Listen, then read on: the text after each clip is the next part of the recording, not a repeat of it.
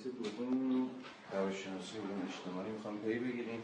یادتون باشه با این سخن آغاز کردیم که اساسا ماکس وبر رو در مقام یکی از پدران گذار جامعه شناسی باید درون یک سنت مشخصی بفهمید. یعنی ماکس وبر فهمش یه جورایی به ویژه در حوزه روش ممکن نیست مگر فهم اون سنتی که ماکس وبر درون اون سنت داره فکر می‌کنه و درون اون سنت داره می‌نویسه.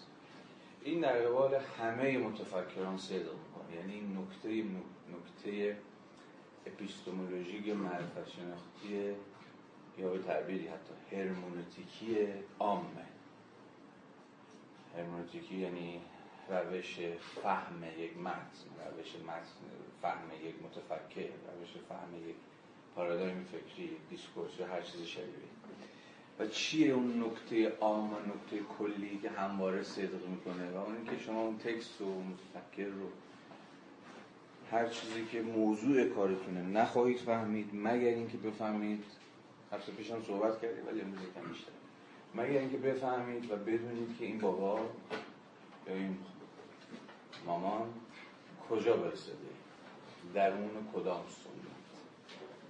و چون که باز امیدوارم از هفته پیش به خاطرتون مونده باشه داره با معلفه های با مواضع با صورتبندی های کدام سنتی یا سنت ها گفتگو می‌کنه. ماکس وبر از این حیث فهمش در گروه فهم چنان که گفتیم سنت نوکانتیزم. و طبعا در مقام کسی که در سنت نوکانتی داره فکر می‌کنه فهمش یه آدم عقبتر مشروط به فهم خود کانت. یعنی ما ناگزیریم برای فهم وبر کانت رو بفهمیم. و اساسا از فهم کانت نمی‌توان عبور کرد. بنابراین من ناگزیرم امروز یه مقداری حالا چون به هر حال کلاسمون کلاس وبره و تعداد جلساتمون هم محدوده طبعا نمی‌تونیم کانت درس بدیم یا به کانت مفصل حرف بزنیم. اون قدری که به کار میاد. اون قدری که به دردمون می‌خوره در حین این کلاس و لازمش داریم به مسابقه یک سنت فکری بنابراین امروز می‌خوام که یه بار دیگه تاکید بکنم روی پایه های روی ستون های اپیستمولوژیک وبر معرفت شناختی وبر وبر روی کدام ستون های معرفت شناختی اپیستمولوژیک وایساده که از دلش شما متون روش شناختی شو و همه مطالعات تاریخی شو و جامعه شناختی شو و اقتصادیش رو در واقع شاهدش هست خب اهمیت کانت چیه برای سنت نوکانتیزم به طور کلی و سنت ارزم به حضورتون که خود ببری به طور خاص.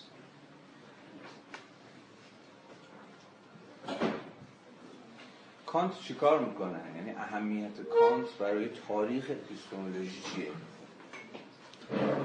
خود کانت از پروژه خودش به مسابقه یه جور انقلاب کوپرنیکی تعبیر می‌کنه. شنیدید این تعبیر رو؟ انقلاب کوپرنیکی یا چرخش کوپرنیکی؟ چیه این انقلاب یا این چرخش کوپرنیکی؟ اصلا معناش چیه؟ احتمالا می‌تونید حدس کاری که کوپرنیک می‌کنه توی کجا؟ طبعا توی نجوم دیگه. خواستگاه یا اصل یا آگزیوم خود فکر کردن به مختصات نجوم رو عوض می‌کنه. یعنی به جایی که به این فکر بکنیم که زمین ثابته و دیگر کرات به دورش میچرخن ما باید مبنا و خواستگاه تفکرمون رو عوض بکنیم. یعنی برعکس اتفاقا ستارگان و مشخصا خورشید در منظومه شمسی ثابته و این زمینی که داره. دور ستاره مشخصی نام خورشید میشه. یعنی یه تغییر منظر یک تغییر پوزیشن. اصلا فکر کردن و مواجه شدن به خود جهان به خود در واقع کیهان یا موضوع من عام میگردن حالا چرخش کوپرنیکی که کانت می‌خواد انجام بده چیه؟ یعنی کانت توجه رو از کجا می‌خواد برداره؟ رو کجا می‌خواد بذاره؟ این موضوع ماست و این نکته که اهمیت داره. به این تعبیر باید از در واقع یه جورایی کشف یا به تعبیر بهتر ابداع خود مفهوم سوژه آغاز یعنی اهمیتی که کانت برای فهم ما حین خوندن وبر داره اهمیتی که خود از, سن از کانت به بعد و درون سنت های پسا کانتی و نو کانتی روی مفهوم سوژه وجود داره. یعنی تمرکزی که هست روی خود مفهوم سوژه. و جا به جا هم می‌بینید دیگه. در این متن اگر خونده باشید یا تورقی کرده باشید یا نیم نگاهی هم به بحثایی که هفته پیش کردیم انداخته باشید متوجه میشید وبر جا به جا داره از اهمیت رویکرد سوبژکتیو به واقعیت حرف می‌زنه. که اینجا ترجمه شده به ذهنی. که ترجمه خوبی نیست دیگه چون امر سوبژکتیو خیلی فراگیرتر و در واقع چند بعدیتر و چند دامنه تر از مفهوم ارزم بزرگتون امر ذهنی. ما همه جا در طول این کلاس از همون امر سوبژکتیو استفاده می‌کنیم از امر ذهنی استفاده نخواهیم. خب دوباره برگردیم به سوال ما. کانت با سوژه چه می‌کنه؟ یا کانت چه اهمیتی رو برای مفهوم سوژه قائل؟ خیلی خیلی خلاصه و خیلی خیلی فشرده کانت می‌خواد یه دیالوگی برقرار کنه دیگه. بین دو تا سنت فلسفی که در زمان کانت دست بالا دارن. یک تجربه گرایی و دوم عقل باوری. یه جورایی پرسش هر دوی این سنت ها چیه؟ پرسش از شناخت دیگه. اصلا شناخت نالج چگونه حاصل میشه؟ ما چگونه می‌شناسیم؟ شناخت در مقام نوعی از معرفت چگونه حاصل میشه. سنت عقلگرایی به تعبیر خیلی ساده و خیلی خلاصه قائل به اینه که شناخت فقط اونجای حاصل میشه که مبتنی بر گزاره های پیشینی عقلانی باشه. یعنی گزاره های مستقل از تجربه که عقل بتونه وساقتشون رو صحتشون و درستیشون رو نزد خودش تایید کنه بنابراین شناخت فقط اونجای قابل اتکای به تعبیر سنت عقلگرایی پیشینی باشه. یعنی مستقل از تجربه و ریشه داشته باشه در خود ریزن در خود عقل. به این معنا برای سنت عقلگرایی لوجیک خیلی جدی میشه. منطق.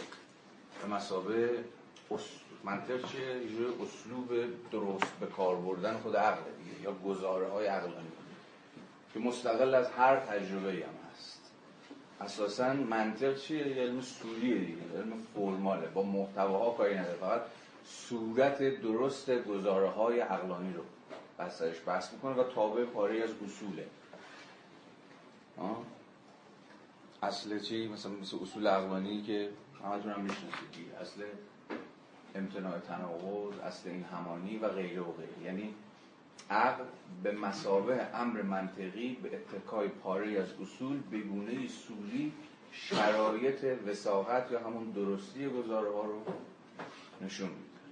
و شناختی می‌تواند قابل اتکا باشه که به اتکای این شرایط سوری منطقی عقلانی حاصل شده باشه. بر مبنای همون اصول. هیچ ربطی هم این داستان به تجربه و آنچه که در دنیای بیرون در دنیای خارج از ذهن داره اتفاق میفته نداره. بنابراین شما فقط می‌تونید به عقل و فقط خود عقل اتکا بکنید. تجربه رهزنه. تجربه ما رو دچار آشفتگی و سرگیجه می‌کنه. چون قلمرو تجربه چیه؟ قلمرو کسرت هر کسی جهان رو به گونه ای تجربه می‌کنه به گونه ای حس می‌کنه اساسا شما نمی‌تونید به تجربه اعتماد کنید. تجربه خیلی راحت می‌تونه فریدکار باشه. این حرفا شما رو احتمالا یاد دکارت خواهد انداخت ها؟ در مقام یکی از در واقع پایه های و ستون های سنت عقلگرایی. با اون کتاب مهمش که به حال یه روزی دستتون بگیرید تورقی بهش بکنید رساله کوتاه روش همون دیسکورس دیگه گفتار در روش درست به کار بردن عقل. همه اون چیزی که گفتیم در عنوان خود کتاب دکارت هم هست دیگه. و در درجه دوم اهمیت رساله تأملاتش حالا این از سنت عقلگرایی. اما برخلاف سنت تجربه گرایی این وره بازی وایساده دیگه. فقط به معرفتی به شناختی میشم اصلا اطمینان کرد که اتفاقا مبتنی بر خود تجربه باشه. اصلا شناخت فقط شناخت امور تجربیه. به این تعبیر شناخت اساسا هم نیست پسینی. یعنی پس از تجربه است که رخ میده. و به این معنا میباید اتفاقا به قوای حسی و به قوای حس پذیریمون به همون سنسیبیلیتی حس پذیری دیگه یا قوه حسانیت اعتماد کرد. فقط تجربه است که به واقع شناختی از جهان خارج به ما میده. هر امری که هر به اصطلاح شناختی که مبتنی بر تجربه ها نباشه تجربه هایی که طبعا ما به اتکای قوای حسیمون از جهان بیرون از جهان خارج دریافت می‌کنیم اساسا شایسته نام شناخت نیست. یه جورایی صرفا دونستن اون چیزیه که ما پیشاد پیشتر اساسا می‌دونستیم. یعنی عقلگرایی گستره ما گستره فهم ما از جهان رو گسترش نخواهد داد. فقط به اتکای تجربه گرایی که فهم ما از واقعیت از جهان تجربی از جهان بلفل افزایش پیدا می‌کنه. این شناخت فقط تا جایی به واقع در خور نام شناخته که شناخت چیزی بیرون از ذهن ما باشه. یعنی شناخت همون امر تجربی به اتکای قوای ذهنی. حالا کانت می‌خواد یه جورایی بین این دوتا سنت وساطت کنه. یعنی یه جورایی هم بپذیره که برای اینکه اساسا نالجی شناختی حاصل بشه هم به امر تجربی نیازه در مقام محتوای شناخت کانتنت شناخت و هم به قوای عقلانی نیازه در مقام فرم های شناخت. کاری که کانت می‌کنه و دیالوگی که سعی می‌کنه به نوعی بین سنت عقلگرایی و سنت تجربی برقرار بکنه همین.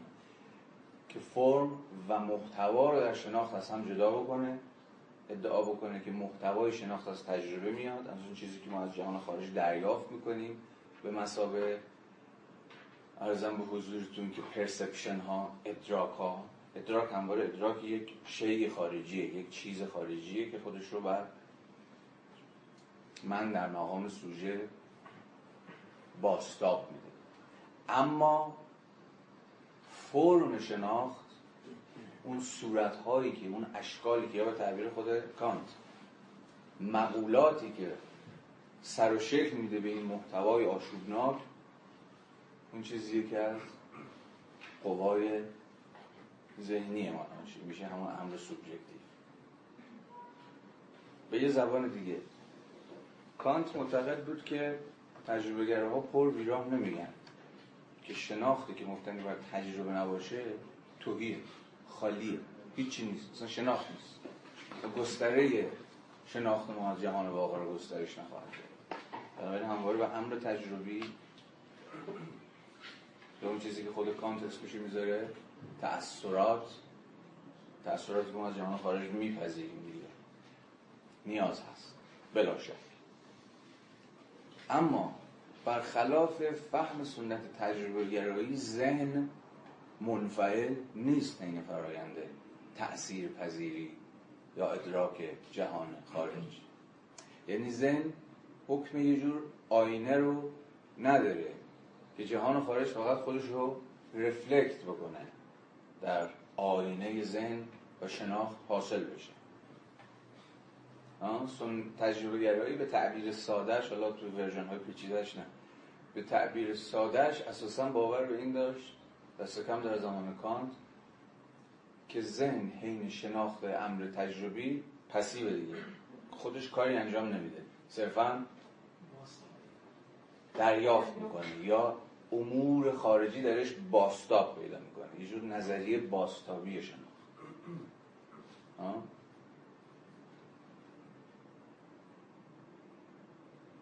همه چرخش کوپرنیکی کانت همینجاست. که به من شما نشون بده که کاملا برخلاف سوژه به معنی خیلی عامتر از ذهن عین فرایند نالج فعالانه درگیره. یعنی صرفا ابژه‌ای چیزی شیعی موضوع شناخت اون بیرون نیست که خودش رو آینوار بتابونه بر ذهن ما. ذهن ما فرم میده. صورت بندی می‌کنه و مقوله بندی می‌کنه آن چیزی رو که در مقام تأثیرات از جهان خارج دریافت می‌کنه. بنابراین سوژه حین فرایند representation active ه این مفهوم representation هم خیلی مفهوم مهمیه حتی خیلی تحت لفظی هم می‌تونیم بفهمیدش. representation presentation به معنی یه جور وجود بفهمین حضور. همون که پرزنت همون که حاضره. کجا؟ خارج از ذهن من. اما کار سوژه یا ذهن چیه؟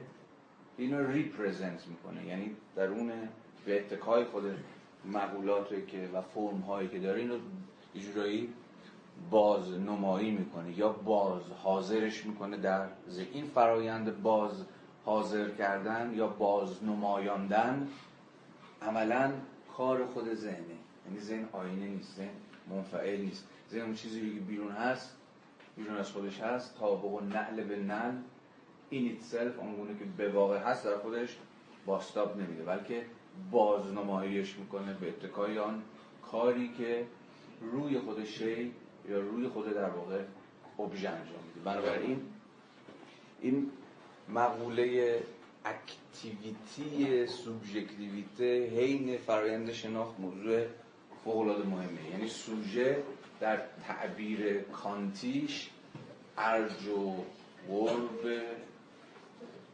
فرادستانه پیدا می‌کنه. که اصلا جهان خارج بر شما آشکار نخواهد شد نزد شما ریپرزنت نخواهد شد. مگر از مجرای مگر به واسطه سوبژکتیویته شما. یعنی خود امر ابژکتیو مشروط میشه به مسبوق میشه به سوژه. یعنی ابژکتیویته یا عینیت چیزها عینیتی است که از مجرای از وساطت سوژه گذاشته این سوژه فعالانه و مداخلگرانه دست اندر کار چیه؟ تقویم خود جهان objective ه. که فوق العاده چرخش مهمیه در سنت فلسفی و اس و اساس و بیخ و بنیاد سنت چیه؟ ایدالیزم آلمانی. یعنی اساسا ایدالیزم آلمانی رو تکوین ایدالیزم آلمانی رو در خواستگاهاش باید به اتکای این چرخش کوپرنیکی کانتی فهمید. یعنی recognize کردن به رسمیت شناختن باز شناس باز شناختن اینکه جهان آنگونه که به واقع در خود هست در ذهن ما وا ستا پیدا نمی‌کنه. آنگونه که سوژه بهش فرم میده است که در ذهن ما بازنمایی میشه.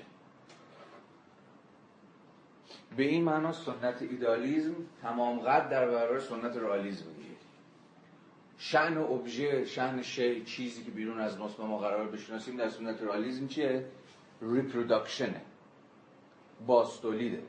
انگار ذهن به گونه منفعلانه فقط آن چیزی که بیرون از, بیرون از او وجود داره رو باز تولید می‌کنه آنگونه که به واقع و در خود هست. این itself هست.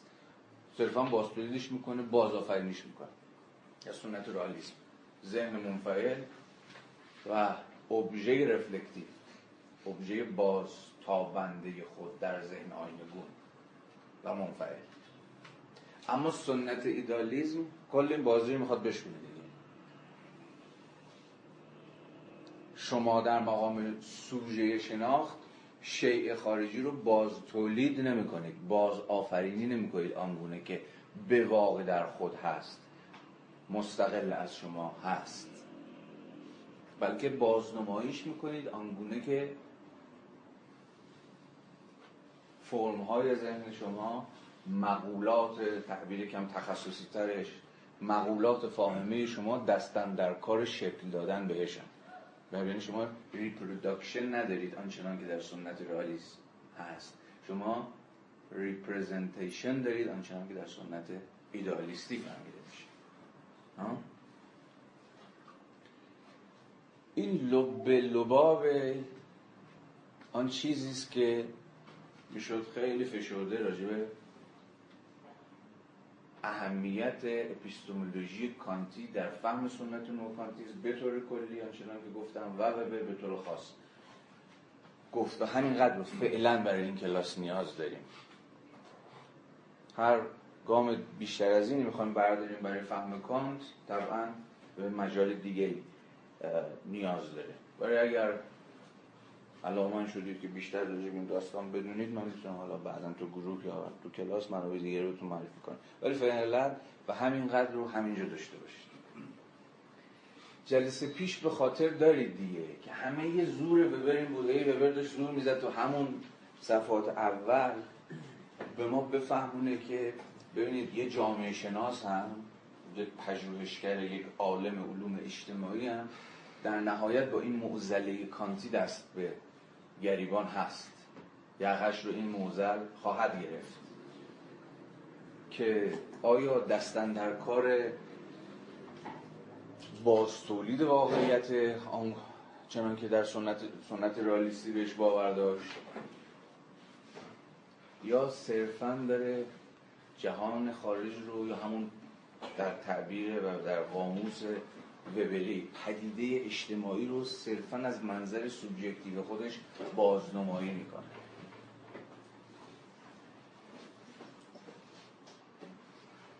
این دقیقه اپیستمولوژی به سنت نوکانتیزم بفهمیم همه این تقلاهای وبر رو هم خواهیم فهمید. آنجایی که می‌خواد به ما بگه که یه پدیده اجتماعی در مقام یک ابژه در مقام یک موضوع شناخت در مقام یک واقعیت در تمامیت خودش یعنی در توتالیتی خودش. یعنی باز آنگونه که به واقع هست از همه وجوهش در همه سوراخ ها و ابعادش قابل شناخت نیست.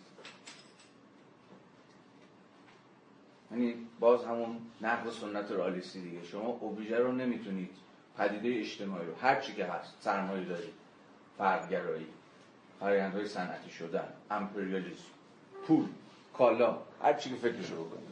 هر چی که موضوع کار شماست و ابژه تحقیق شماست. تحت هیچ شرایطی نمی‌تونید تمامیتش رو کلش رو حاضر بکنید. کلش برای شما دست نیافتنیه.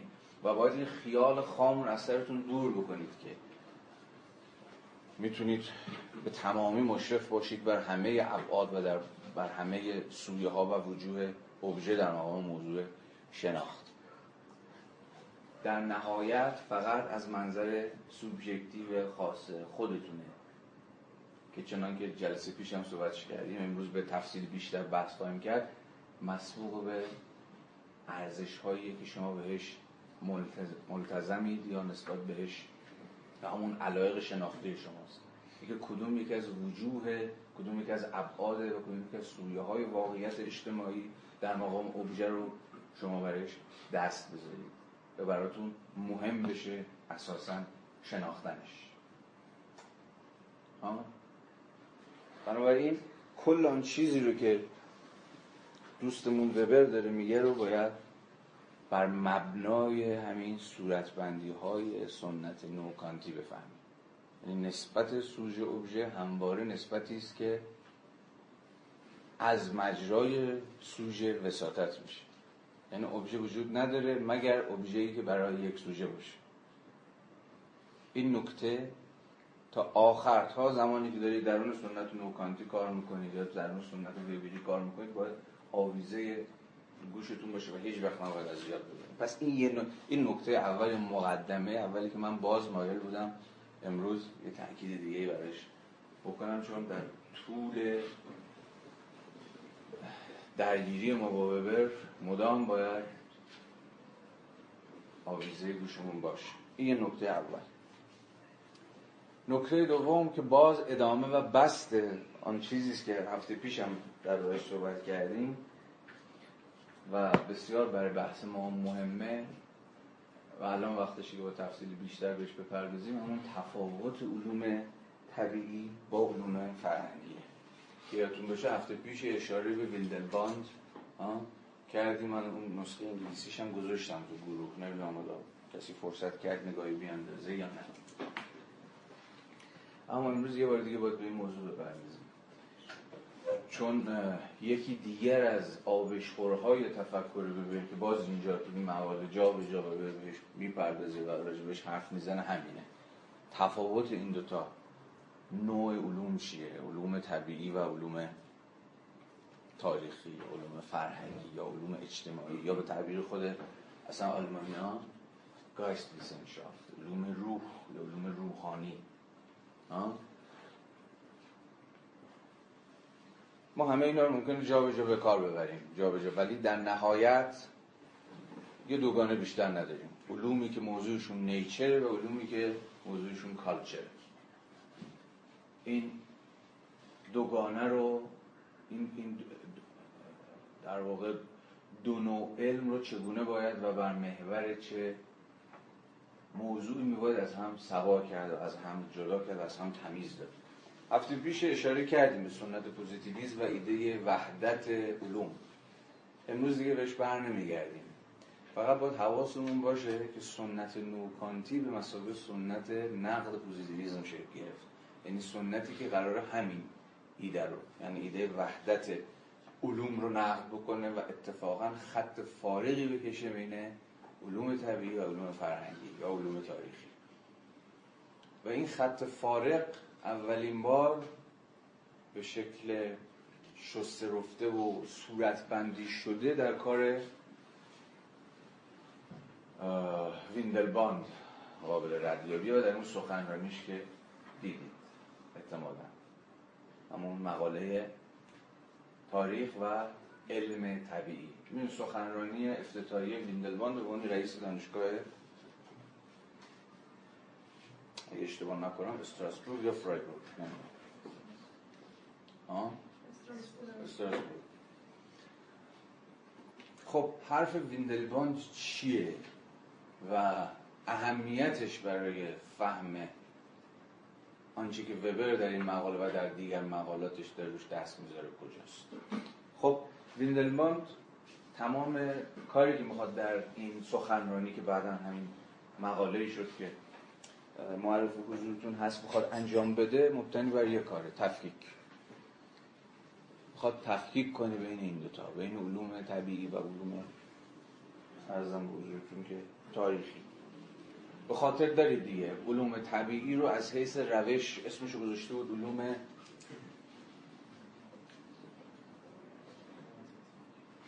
نوموتتیک یا نومولوژیکال که ترجمهش بخوایم بکنیم باید ترجمهش کنیم علوم قانون بنیاد ها؟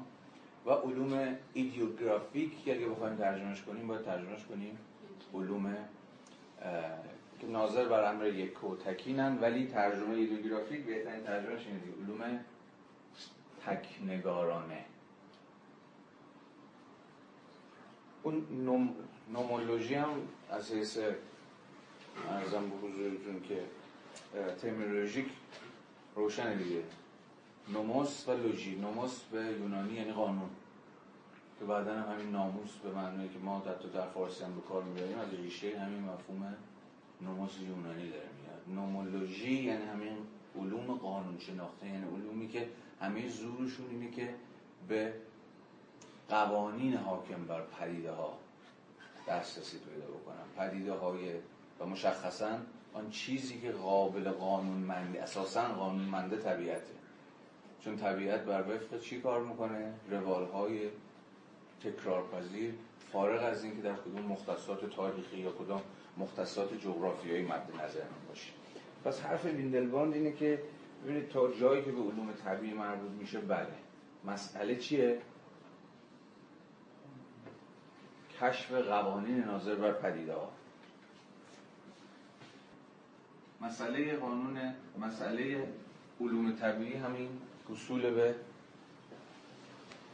قانونه. اما کار علوم تاریخی چیه به زعم ویندلباند رویداد یا event کار علوم تاریخی اینه که دست بزنن رو event ها رخدادها یا رویدادهایی که ویژگی مهمشون و ویژگی بنیادینشون چیه؟ اینی که برخلاف قانون که کارش هم اینه که الگومند بکنه پدیده های جهان رو و نشون بده که چیزها واجد یک الگویی هستن در کسوت قانون و تا جایی که در کسوت قانون واجد چی‌ان؟ ضرورت های علی‌ان. کار علوم تاریخی در مقام علومی که دست می‌ذاره رو event هایی که دقیقا همین تکینگی رو همین singularity رو نشون بدن. یعنی در, در علوم تاریخی که ناظر بر ایونتن ما با تکینگی ها سرکار داریم. یا فردیت های همون individuality یا singularity. این خیلی نقطه مهمی. و در برابر قانون ما با چی سرکار داریم؟ امر تکرار پذیر. اصلا با خود تکرار. فقط درباره آن چیزی که تکرار میشه می‌توان قانون وضع کرد. و با ضرورت علی ادعا کرد که بارها و بارها و همین بر وفق همین قوانین تکرار خواهد شد. بنابراین ارزم به حضور شما که تقابل علوم طبیعی و علوم تاریخی در عین حال تقابل عام و خاص هم هست. universality و particularity هم هست.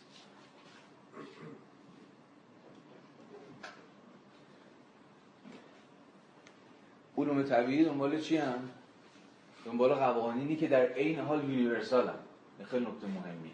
یعنی جهان شمولن عامن و کلی‌ان. اما علوم idiographic علوم تاریخی ناظر به تکینگی یا فردیت رویداد عملا با همان امر خاص سر کار دارن یعنی با امر پارتیکولار و همه توجه این علوم تاریخی تا جایی که به واقع علوم ایدیوگرافیکن باید معطوف به همین امر خاص و همین امر ازم به حضورتون که تکین بشه و یه تفکیک دیگه که فوق العاده باز مهمه تو این صوری سازی این دو تا روش به کارمون میاد اینه که علوم طبیعی تا جایی که دستن در کار همین کشف قوانین جهان شمولند با امر انتزاعی سر و کار دارن حتی از از methodologic هم اساسا درگیر چی‌ان؟ فرایندهای abstraction فرایندهای انتزاع اما علوم تاریخی با چی سر کار دارن؟ با انضمامیت چیزها. با concreteness این باز اینجا شما تقابل علوم طبیعی و علوم تاریخی رو می‌تونید به مثابه تقابل امر انتزاعی و امر انضمامی هم بفهمید. امر انتزاعی دقیقا همون امر عامه دیگه. همون امر کلیه. که خودشو از همه مصادیقی که دستن در کار قانونمند کردنشون بوده فراتر آورده و اصلا خودش تبدیل کرده به امر کلی امر عام. یعنی امر انتظایی هر چقدر یه امر انتظایی تر باشه کمتر واجد محتواست و اینکه کلی تر بشه باید خودش از همه محتواها از همه مصداقها از همه چیزهای واقعی جدا بکنه دیگه تا بتونه در قبال همه این چیزها قابل اطلاق باشه برای این شرط کلی تر شدن گزارهای یک علم چیه؟ اینکه بیشتر و بیشتر از مصادیق از امر خاص از امر تکین از امر انزمامی فاصله بگیره تا بتونه بیشتر و بیشتر به خودش کلیت و به خودش عامیت یا همون universality ببخشه برای همین بیشتر و بیشتر علوم قانون بنیاد به چه سمت میرن؟ به سمت صوری سازی سمت صوری شدن محض. formalize شدن. از منطق گرفته تا ریاضیات تا فیزیک تا شیمی تا هر اساسا اینا علوم formal ان دیگه علوم صوری‌ان. یعنی راجع قوانین سوری حاکم بر چیزها سخن میگن و اساسا کاری به این ندارن که محتوا چیه. محتوا می‌تونه هر چیزی باشه. مهم اینه که این قوانینی که علوم طبیعی دستن در کار صورت بندی شدن قابل اطلاق به کسرتی از محتواها مصداقها چیزها.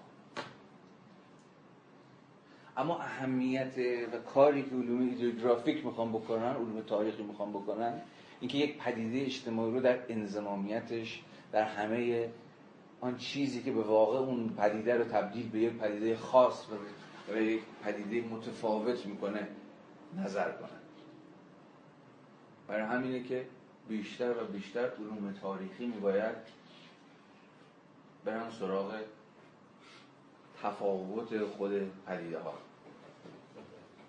اون چیزی که به واقع اون پدیده رو تبدیل می‌کنه به یک پدیده خاص.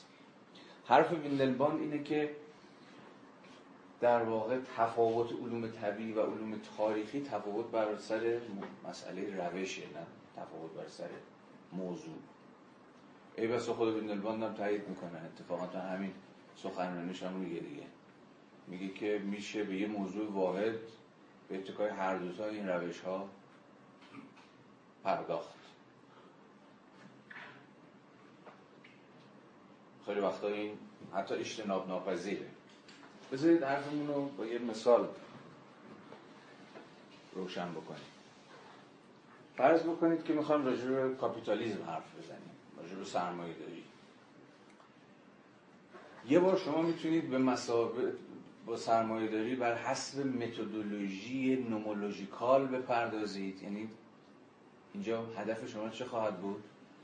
قوانین عام حاکم بر سرمایه داری رو به معنای کلی کلمه کشف بکنید. فارغ از اینکه دارید از کدوم سرمایه داری حرف می‌زنید. سرمایه داری اینجا یا سرمایه داری اونجا؟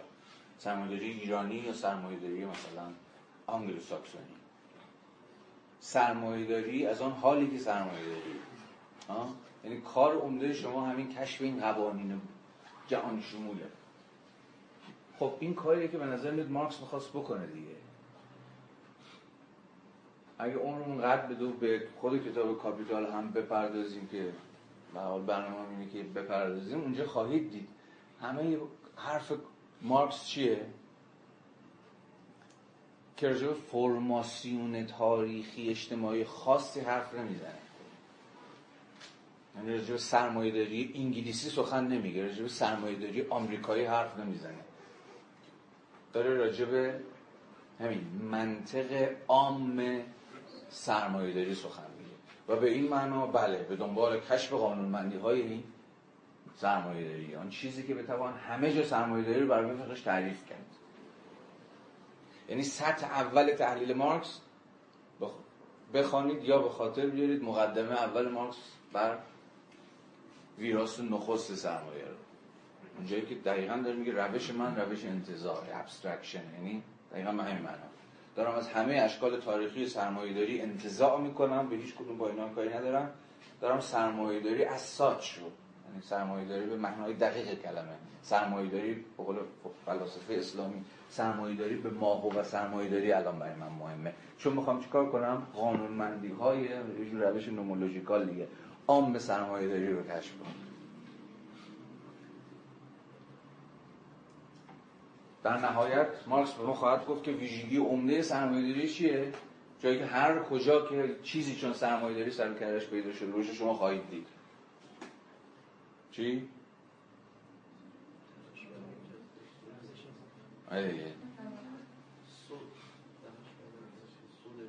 ارزش اضافه. نظریه ارزش اضافه مارکس نظریه است که امهات اون خواستگاه اون لب اون ذات یا به تعبیر خیلی خیلی دقیق منطق سرمایه داری به مسابقه یک نظام یونیورسال نظام جهان شمول توضیح میده هر کجا که شما تصاحب ارزش اضافی رو داشتید حالا نمی‌خوام صحبت کنم ارزش چیه و چی نیست و فلان نه حالا اصلا موضوع بحث نیست. هر کجا که شما تصاحب ارزش اضافی رو داشتید با سرمایه داری سر کار دارید. و من به شما توضیح خواهم داد که این ارزش اضافی از کجا داره میاد شرایط امکانش چیه پیامدهاش چیه و غیره و غیره و غیره. این علاقه مشخص مارکس در مقام کسی که به زبان ویندلباند داره به روش nomological به سرمایه داری می‌پردازه. این یه وجه داستانه و یه وجه بازیه. اما اگه ویندلباند بود آنچنان که بعدها وبر بر همین نکته دست گذاشت اینه که بیاد بپرسیم که یه, یه سطح یه سطح از انتظار کم بکنیم. یعنی به سمت امر انزمامی حرکت کنیم و از این بپرسیم که مثلا حالا به زبان خودمون بگیم سرمایه داری ایرانی چیه؟ یعنی سرمایه داری ایران حالا اینجا خیلی نکته مهمیه. سرمایه داری ایرانی از اون حالی که سرمایه داریه عملا یه بچه کلی داره. یه بچه عام داره که با همین تعاریف همین نظریه هایی که برای توضیحش وجود داره میشه و توضیحش داد. به حال داریم از سرمایه داری ایرانی حرف می‌زنیم دیگه. برای یه بچه کلی داره از اون حیثی که سرمایه داریه و خیلی ها خیلی از مارکسیستایی که همین امروز دارن در فضای ایران کار می‌کنن. استارش اینه که با مارکس می‌توان سرمایه داری ایرانی رو توضیح داد. ولی از اون حالی که سرمایه داریه میشه باید توضیحش داد. اما این نصف بازیه دیگه. چه چیزی این سرمایه داری ایرانی رو ایرانی می‌کنه؟ یعنی ایرانی بودن سرمایه داریش کجاست؟ یعنی همون امر خاصش. اون امر تکینش که الان اینجا علاقه شناختی ما رو برانگیخته دیگه. به فارغ از اینکه آره مارکس چیزای کلی گفته راجع که هر شکلی از سرمایه داری شما روش دست بذارید باید درش تضاد کار سرمایه رو ببینید باید درش ارزش اضافی رو ببینید باید درش استثمار رو ببینید و غیره و غیره و غیره. همه اون قانونمندی هایی که مارکس برای تعریف سرمایه داری تعریف کرده رو. اما توی تعبیر سرمایه داری ایرانی خود به خودی امر خاص هم پنهان دیگه. یعنی می‌خوایم ما توضیح بدیم که این سرمایه داری ایرانی در مقام یک فعلا یک فرماسیون تاریخی در مقام یک امر انزمامی که برای خودش تکینگی و فردیت خاص خودشو داره چگونه قابل توضیحه؟ اینجاست که شما نیاز به روش باز به تعبیر ویندلباندی وبری نیازمند روش های ایدئوگرافیک هستید. خلاصش این میشه ببین شما فقط نمی‌تونید نظری های دیگر خیلی سادش دیگه دم دستش. ما نمی‌تونیم نظری های دیگران رو بلغور بکنیم. ما حتما به نظریه ها نیاز داریم. یعنی نظریه هایی که دارن راجع به امور کلی حرف می‌زنن راجع قانونمندی حرف می‌زنن راجع به الگومندی چیزها حرف می‌زنن. اما همه حواسون باید گرم این بشه که خود این نظریه خود این نظام های مفهومی که بله نظام های مفهومی جهانی هن و یونیورسال هن تا چه پایه و تا کجا قابل اطلاق به این واقعیت تکیم و خاصی که الان مد نظر ماست؟ یعنی فرماسیون اجتماعی به نام سرمایه داری ایرانی.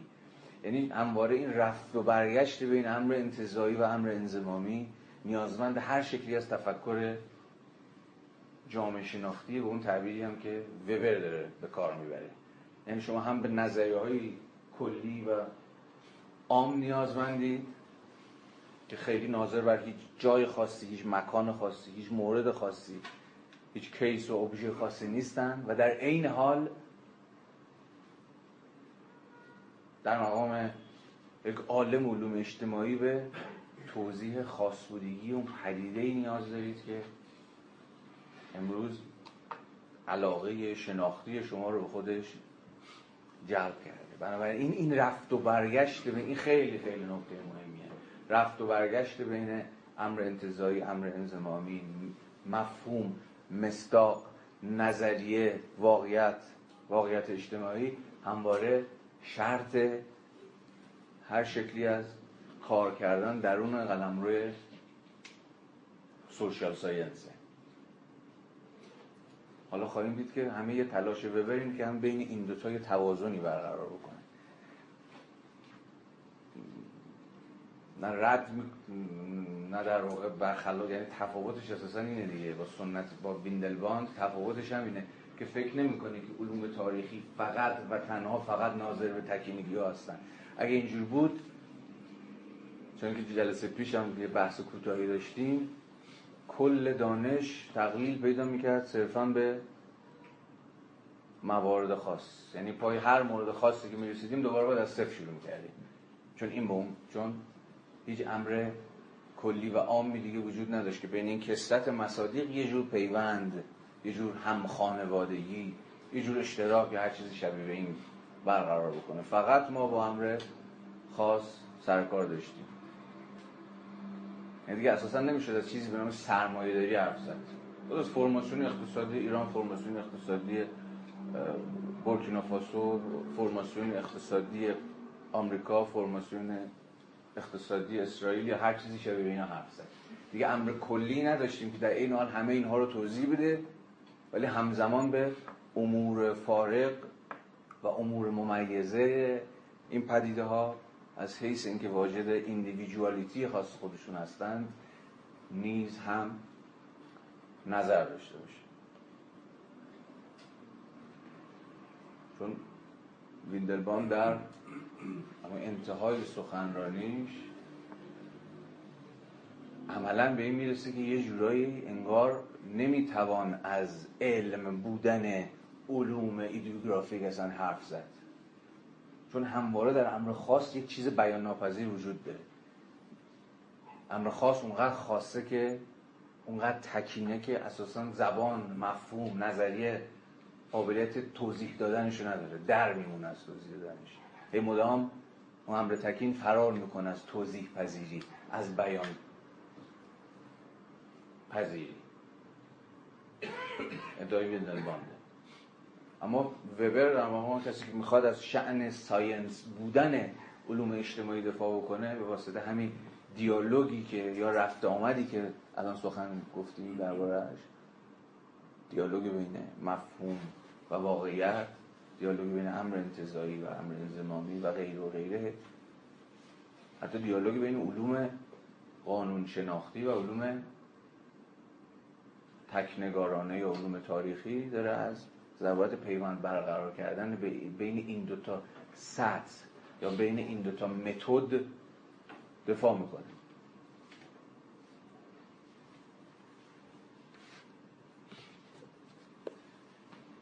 یه نگاهی به صفحه 126 بندازیم. این فرازش فراز خیلی مزد خواهم 121 همون پاراگراف اول. اینجا وبر داره بین چهار سطح تحلیل. در این حالی که تمایز قائل میشه و در این حال داره اینها رو به هم دیگه پیوند میده. یعنی داره از این حرف می‌زنه که یک تحلیل جامعه شناختی بسنده میباید همزمان چهار سطح تحلیل رو لحاظ بکنه تا اساسا بشود از یه جور تحلیل جامعه شناختی بسنده حرف زد. همون ابتدا.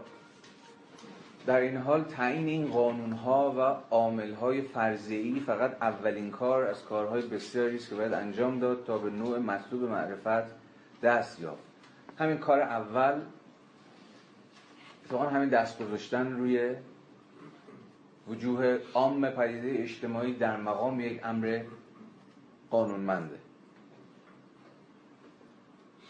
سطح دوم یعنی اینا سود رفاق حواستون باشه اینا سطوح که تحلیل یک پدیده اجتماعی. شما می‌تونید بر حسب علاقه شناختیتون به هر یک از این سطوح بسنده کنید. کسی نمی‌تونی حقتون رو بگیره. ولی تا جایی که به وبر مربوط میشه میگه یه پدیده اجتماعی رو به نحو بسنده میباید در هر چهار سطحش تحلیل کرد. چون که بعدها در اخلاق پروتستان خود وبر خواهیم دید دقیقا خود وبر در کتاب اخلاق پروتستان همین کار می‌کنه. سطح اول سطح نشون دادنه که این پدیده پدیده اجتماعی که داریم الان بررسیش می‌کنیم مثلا سرمایه‌داری غربی آنچنان که وبر داشت بررسیش می‌کرد تا اونجایی که سرمایه داری واجد ویژگی های کلی و عامیه که هر شکلی از سرمایه داری اونها رو خواهد داشت. در مقام یه جور امر عام. یا امر کلی. وظیفه دوم وظیفه دیگری که باید انجام دهیم عبارت است از تحلیل هیئت منفردی از عاملهای فوق در لحظه تاریخی معین و همچنین تأثیر و همچنین تحلیل تاثیرات معنادار این عاملها بر یکدیگر که تحت تعین زمینه تاریخی خود هستند و به خصوص اقلانی سازی شالوده و نوع این معناداری. درست است که این وظیفه باید با بهرهگیری از تحلیل های مقدماتی لازم انجام گیرد. اما با این حال وظیفه متمایز و کاملا جدید است. این وظیفه جدید همون سطح دوم تحلیله. یعنی پرداختن به پدیده به مثابه اون چیزی که وبر اسمشو به الهام از ریکرت خواهد گذاشت. historical individual که هفته پیشم صحبتش کردیم. تفرد یا همون فردیت تاریخی. در این حال که ما داریم راجع به سرمایه داری حرف می‌زنیم که بله یک پدیده عامه. اما در عین حال در این لحظه تاریخی داریم راجع به خدا ببر. داریم راجع به سرمایه‌داری نوع غربیش حرف می‌زنیم که یک پدیده منفرد تاریخی یک هیستوریکال ایندیویدواله که واجد تکینگی و خاص بودن خاص خودشه. این خاص بودگی رو حالا سوال وبر اینه دیگه. هر پژوهشگر باید بتونه نشون بده خاص بودگی اون موضوعی که داره راجبش کار می‌کنه چیه. امروز من و شما می‌تونیم اگر موضوع این کلاسمون این بود سرمایه ایرانی احتمالا درگیر این پرسش می‌شدیم. سرمایه‌داری ایرانی به مسابقه یک هیستوریکال ایندیویدوال تفاوت‌ها و تمایزهاش از سرمایه‌داری به معنای عام و یونیورسالش چیه؟ چجوری جدا می‌کنید؟ سرمایه‌داری ایرانی رو مثلا از دیگر سرمایه‌داری های بر وفق چی؟ مارکس ایده هایی داشت دیگه ها؟ چی بود ایده مارکس؟ نطفه هاش به مارکس بود بعد هم بحث پیدا کرد دیگه. مارکس میگفتش که آره دیگه مارکس میگفتش که به واسطه یه جور شیوه تولید آسیایی که درش دولت دست بالا رو داره در فرآیندهای تولید اساسا جوامع شرقی منظورش ایران هم بود. اساسا متفاوتن از آن تاریخ اقتصادی که فرزن اروپای غربی طی کرد و پشت سر گذاشت. مثلا کار کاتوزیان رو نمی‌دونم دیدید یا نه؟ میشناسیدش دیگه همین همایون کاتوزیان مثلا اونا بر مبنای و با الهام از همین تز شیوه تولید آسیایی اصلا حرف مشخصی داره دیگه اصلا اون چیزی که ما داریم تجربه می‌کنیم در مقام نوع خاصی از اقتصاد سیاسی نوع خاصی از فرماسیون اقتصادی اساسا متفاوت از نوع سرمایه‌داری غربیه. حتی کاتوزیان عقب‌تر هم میره دیگه. دیگه اصلا چیز نداشتیم فئودالیسم نداشتیم در ایران. و به طبعش هم نوع سرمایه‌داری هم که داریم نوع سرمایه‌داری متفاوتی از به اصطلاح سرمایه‌داری جوامع غربی. حالا کاری به استدلالاش ندارم فرم تحلیلیشو دارم حرف می‌زنم.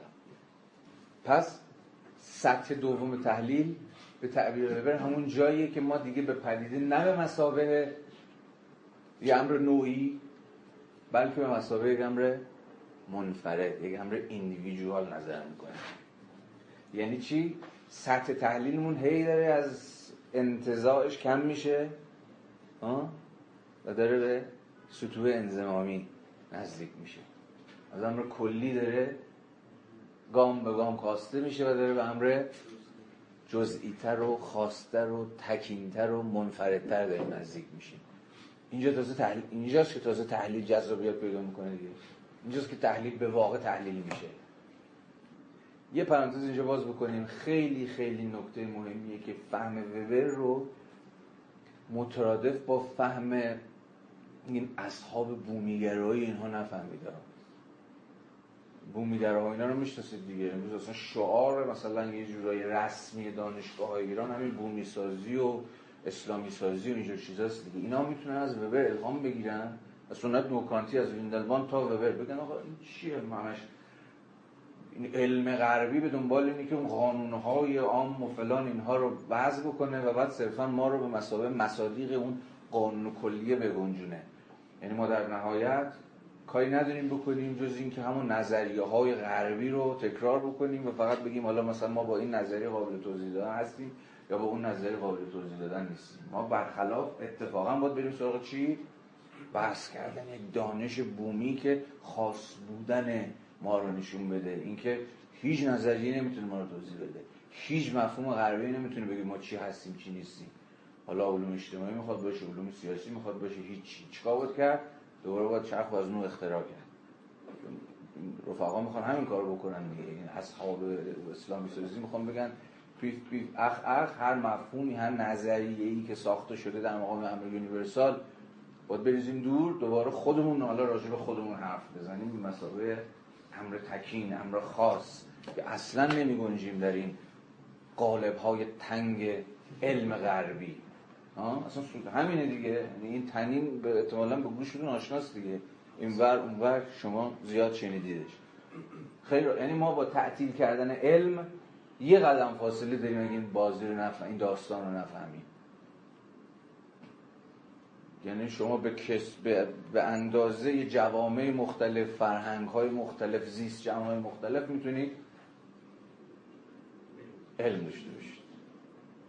چون کلی که وجود نداره که دو جایی که به واقعیت ها و های اجتماعی و تاریخی و فرهنگی و اینا برمیگرده. همه اینها واجده یه singularity خاص خودشونن که زور مفاهیم نمی‌رسه که از پس تبیینشون بر همه یه حرف وبر تایش رو بگم. همه حرف وبر اینه که ببین این حرف حرف چرتیه. شما نمی‌تونید بیواسطه به, به واقعیت اجتماعیتون هر چقدر تکین هر چقدر خاص نظر بکنید همواره یه نیازمند یه میانجی هستید دیگه. باز موضوع اپیستمولوژیک کانتی وبر رو به خاطر بیارید یعنی همواره رویاورد شما به اینتنشنالیتی شما به واقعی از مجرای سوبژکتیویته شما می عبور می‌کنه. و در اینجا رویاورد شما به اون پدیده اجتماعی به اتکای کدوم امر سوبژکتیو وبر به شما خواهد گفت؟ نظریه ها منظومه های مفهومی. همون چیزی که اصلا کار علوم اجتماعی اینه که هی نظری سازی کنه دیگه هی مفهوم سازی بکنه. اصلا به اتکای اونهاست که شما می‌تونید واقعیت رو بفهمید واقعیت رو یا تلاش بکنید واقعیت رو توضیح بدید. اما این در بهترین حالت نیمی از داستانه. صرفا نقطه عظیمت به قول خود ببر گام بعد تازه از اینجا شروع میشه. مفاهیم چقدر توضیح دهندن؟ یعنی همواره سوال اینه مفاهیم چقدر می‌تونن توضیح بدن؟ اصلا خواستگاه مفهوم سازی ها اینجا دیگه مهم نیست. تو غرب ساخته شده تو شرق ساخته شده. طرف بودایی بوده مثلا اینجور مفهوم سازی کرده مسلمان تیر بوده اصلا اهمیتی نداره. اینجا تز خواستگاه مهم نیست. خواستگاه نظری ها خواستگاه مفاهیم اون چیزی نیست که به شما خواهد گفت که آیا از پس تبیین واقعیت اجتماعی مورد علاقه شما همون هیستوریکال ایندیویدوال ها برمیاد یا بر نمیاد اصلا مهم نیست ریشه ها و خواستگاه های غربی یا شرقی یا بالا یا پایین نظری ها مهم اینه که در عمل یعنی حین فرایند پژوهش تا چه پایه می‌تونن وجود متکثر واقعیت اجتماعی مورد علاقه شما رو توضیح بدن. یعنی همواره بین مفهوم و واقعیت یه جور چنان که گفتم رفت و برگشت یا اگه مایلید یه جور دیالکتیک در کاره. مفهوم واقعیت رو برای شما صورتبندی می‌کنه. تا یه آش در هم جوش نباشه معنادار باشه برای شما. و در این حال واقعیت مفاهیم شما رو وادار می‌کنه که خودشون رو با صورت بندی بکنن در خودشون تجدید نظر بکنن. و به سراحت در بسیاری از فرازها که من یادداشت کردم اگه امروز برسیم در بسیاری از فرازهاش از سیلان بی پایان خود زندگی یا همون واقعیت های اجتماعی حرف می‌زنه که اختزاش چیه؟ اینکه مدام نظریه های ما و مفهوم سازی های ما دگرگون بشه بازسازی بشه نقد بشه به واسطه همون دیالکتیک یا همون رفت و برگشت بین همون انتظایی امر انضمامی نظریه واقعیت مفهوم مثل آقای تاریخ اجتماعی. یعنی شما هیچ وقت نمی‌تونید هم همه نظریه ها رو همه مفاهیم رو همه چیز رو بذارید کنار و بگید می‌خوام از صفر شروع کنم این رجوع از صفر این نقطه عظیمت از خود و فقط از خود یک توهم بیش نیست و همواره به میانجیه به واسطه نظریه ها و مفاهیم که اینجا یا اونجا هر کجا ساخته شدن که شروع می‌کنید. اما این صرفا نقطه آغاز کار شماست. حین تحلیل کردن به این نتیجه می‌رسید که اصلا این مفاهیم مارکسی در باب مثلا کاپیتالیسم خیلی چیز در قبال ایران مثلا جواب نمیده یا جواب میده یا هر چیز. و این شما رو وا خواهد داشت به چی؟ به باز صورت بندی به, به تجدید نظر در منظومه های مفهومی. بنابراین تو روی کرده وبر اساسا ما قرار نیست گرفتارش آن چیزی بشیم که جیمسون یه زمانی فد جیمسون یه جان یه مارکسیست آمریکایی زمانی اسمش گذاشته بود شیوارگی مفهومی. یعنی مفاهیم قرار نیست شیواره بشن. ساده ترش ساده ترش کنم. مفاهیم قرار نیست صلبه بشن. چه یعنی چیزی بیرون و مستقل از ما که حیات مستقل خاص خودشه داره. اساسا نگرانی که همواره باید در اون قلم رو علوم اجتماعی در اون اصلا قلم رو علم داشته باشید همینه. نکنه دچار شیوارگی مفاهیم بشه. یعنی مفاهیم صلب یخزده و جامدی که واقعیت هر چقدر که تغییر بکنه این مفاهیم قرار سفت و سخت و توپ سر جای خودشون وایسن. یکی از نقدایی که وبر مثلا به مارکسیسم داشت همین بود دیگه از حیث تحلیلی. حتی امروز هم ما می‌تونیم به خیلی نه فقط مارکسیست به خیلی از دیگر سنت هم داشته باشیم.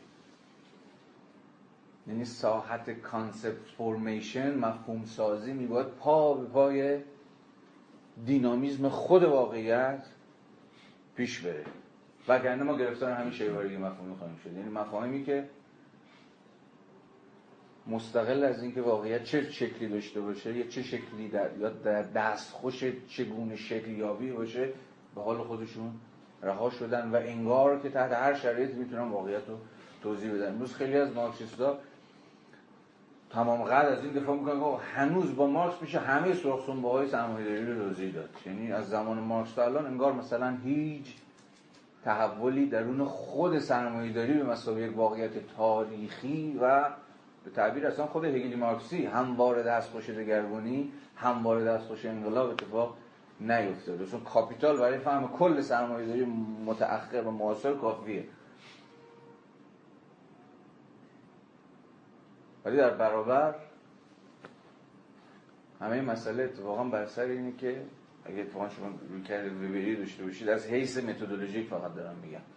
شما می‌تونید از حیث متدولوژیک حرفای رو جدی بگیرید هنوز مارکسیست باشید.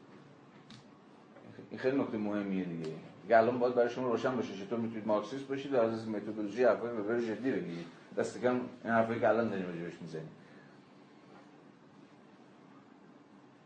ولی همه مسئله بر سر این که مفهوم سازی های شما اب نداره با مارکس شروع کنید. با همه آن چیزی که مارکس در کاپیتال گفت. ولی این مفاهیم اگر ناظر به واقعیت باشن اگر مدام واقعیت رو گوشه چشم داشته باشن مستلزمه اینن که خودشونو به اتکای این واقعیت دستخوش دگرگونی دگرگون کنن و با صورت بندی بکنن.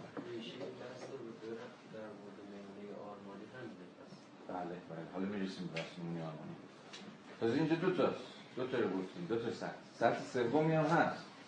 وظیفه سوم این است که گذشته های دور تا حد امکان کاویده شوند تا سوابق خصوصیات منفرد منفرد این هیئت ها که دستخوش تحول تاریخی بوده و در زمان حاضر اهمیت و معنا دارند یافته شود و سپس به کمک هیئت هایی که مسبوق به آنها بوده و البته همونقدر منفردن تبیین تاریخی آنها انجام پذیرد. به اینجا از یه جور جامعه شناسی تاریخی حرف می‌زنه. تا حدی تا حدی یعنی داره از این حرف می‌زنه که فقط شناخت هیستوریکال ایندیویژوال در انفراد تاریخیش نیست که کار تموم می‌کنه شما نیازمند یه جور مطالعه تکوینی هستید یعنی چی؟ یعنی شرایط تکوین تاریخی مثلا تو مثال ما سرمایه داری ایرانی چیه؟ با... یعنی همواره باید نشون بدید که پدیده این هیستوریکال ایندیویژوالی که الان علاقه شناختی شما معطوف بهشه باید بتونید سیر تکوین تاریخیشو نشون بده یعنی این سرمایه ایرانی کجا و چگونه سرمایه سرمایه داری ایرانی شد.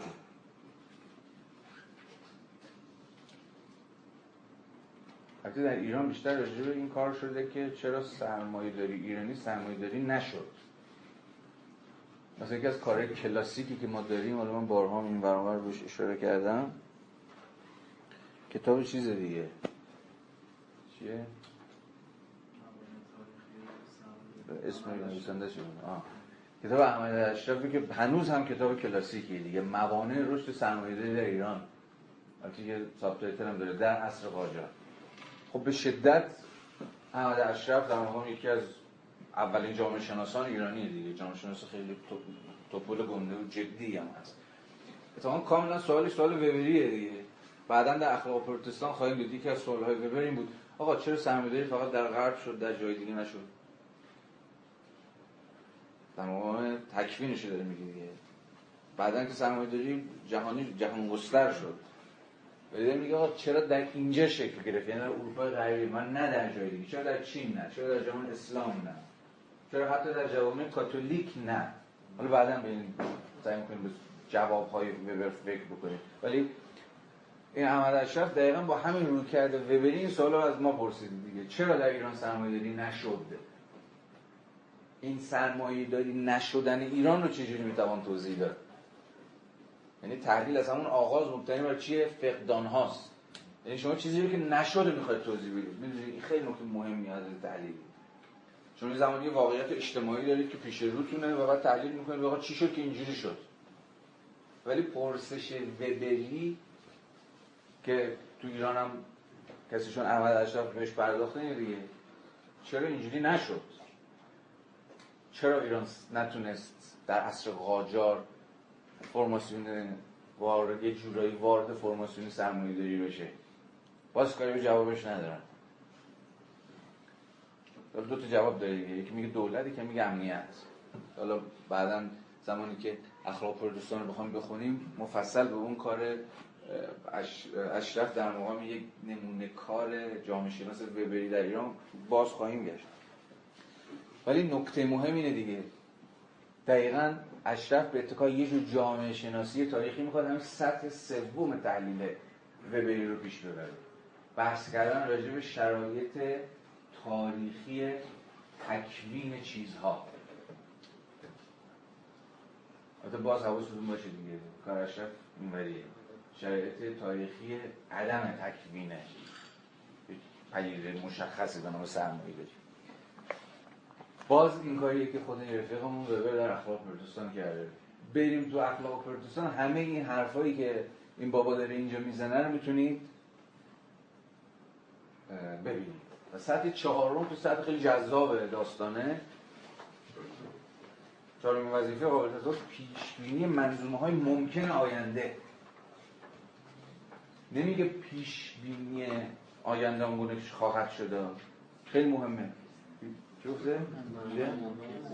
پیش بینی منظومه های ممکن. این خیلی این ممکنه خیلی مهمه. possible constellations. این constellation هم خیلی مفهوم منظومه هم خیلی مهمه. بهش می‌رسیم. جایی که می‌خوایم ایدال به حرف بزنیم ایدال چیه توی اندیشه وبر از این خواهیم از این حرف خواهیم زد که ایدال یک منظومه مفهومه. حالا اجالتا این کنار این گوشه وایسه بهش خواهیم رسید. ولی حرفی که الان می‌خوایم بزنیم چیست؟ پیشبینی منظومه های ممکن. یعنی آن چیزی که واقعیت آن که امروز هست امکان داره بهش تبدیل بشه. یعنی اصلا از قطعیت حرف نخواهیم زد. همواره از احتمال ها حرف می‌زنیم یه نیمچه نگاهی احتمال به مارکس داره دیگه. قطعیت مارکس نامه داره 1854 یعنی هنوز گرونستان ننوشته کاپیتال ننوشته مهمترین کار اقتصادیشو نکرده. تو نامه معروفش اتمالا شنیدید اون یارو تالهایمر چی؟ نمیشه. میگه من میگه من سه تا کشف کردم که اینها نام منو زنده نگه خواهد داشت. جالبه نمیگه نظری ارزش نمیگه نمی‌دونم تضاد بورژوازی پرولتاریا هیچ کدوم از اینا رو نمیگه. اما اولی من با قطعیت کشف کردم که تاریخ به سمت جامعه بی طبقه داره حرکت می‌کنه. همون چیز اولش. یعنی با یه قاطعیت ولی انقلابی از این حرف می‌زنه که الا و بلا این سرمایه داری در نهایت به جامعه بیتراغ تبدیل خواهد شد. از جوان بود خام بود. بعدها خوشبختانه دیگه از این حرف نزد. مثلا تو کاپیتالش رو ببینید دیگه راجع به آینده ماینده حرف نمی‌زنه دیگه. یعنی به مسابقه جور دترمینیزمی که خواهد شد سخن نمیگه. رویاهاش حرف می‌زنه ولی از که خواهد شد نه. وبر تو اخبار پروتستان هم این کار کرده باز. حتی به بچه چهارم این داستان هم نظر کرده. میگه چی میشه؟ رضا قفص آهنی. آره دیگه میگه با همین فرمون بریم این میشه. باز اخلاق پروتستان رو تو پردازیم یعنی وبر توی اون دو صفحه پایانی اخلاق پروتستان رسما انگار داره تراژدی می‌نویسه. تراژدی سرمایه داری رو.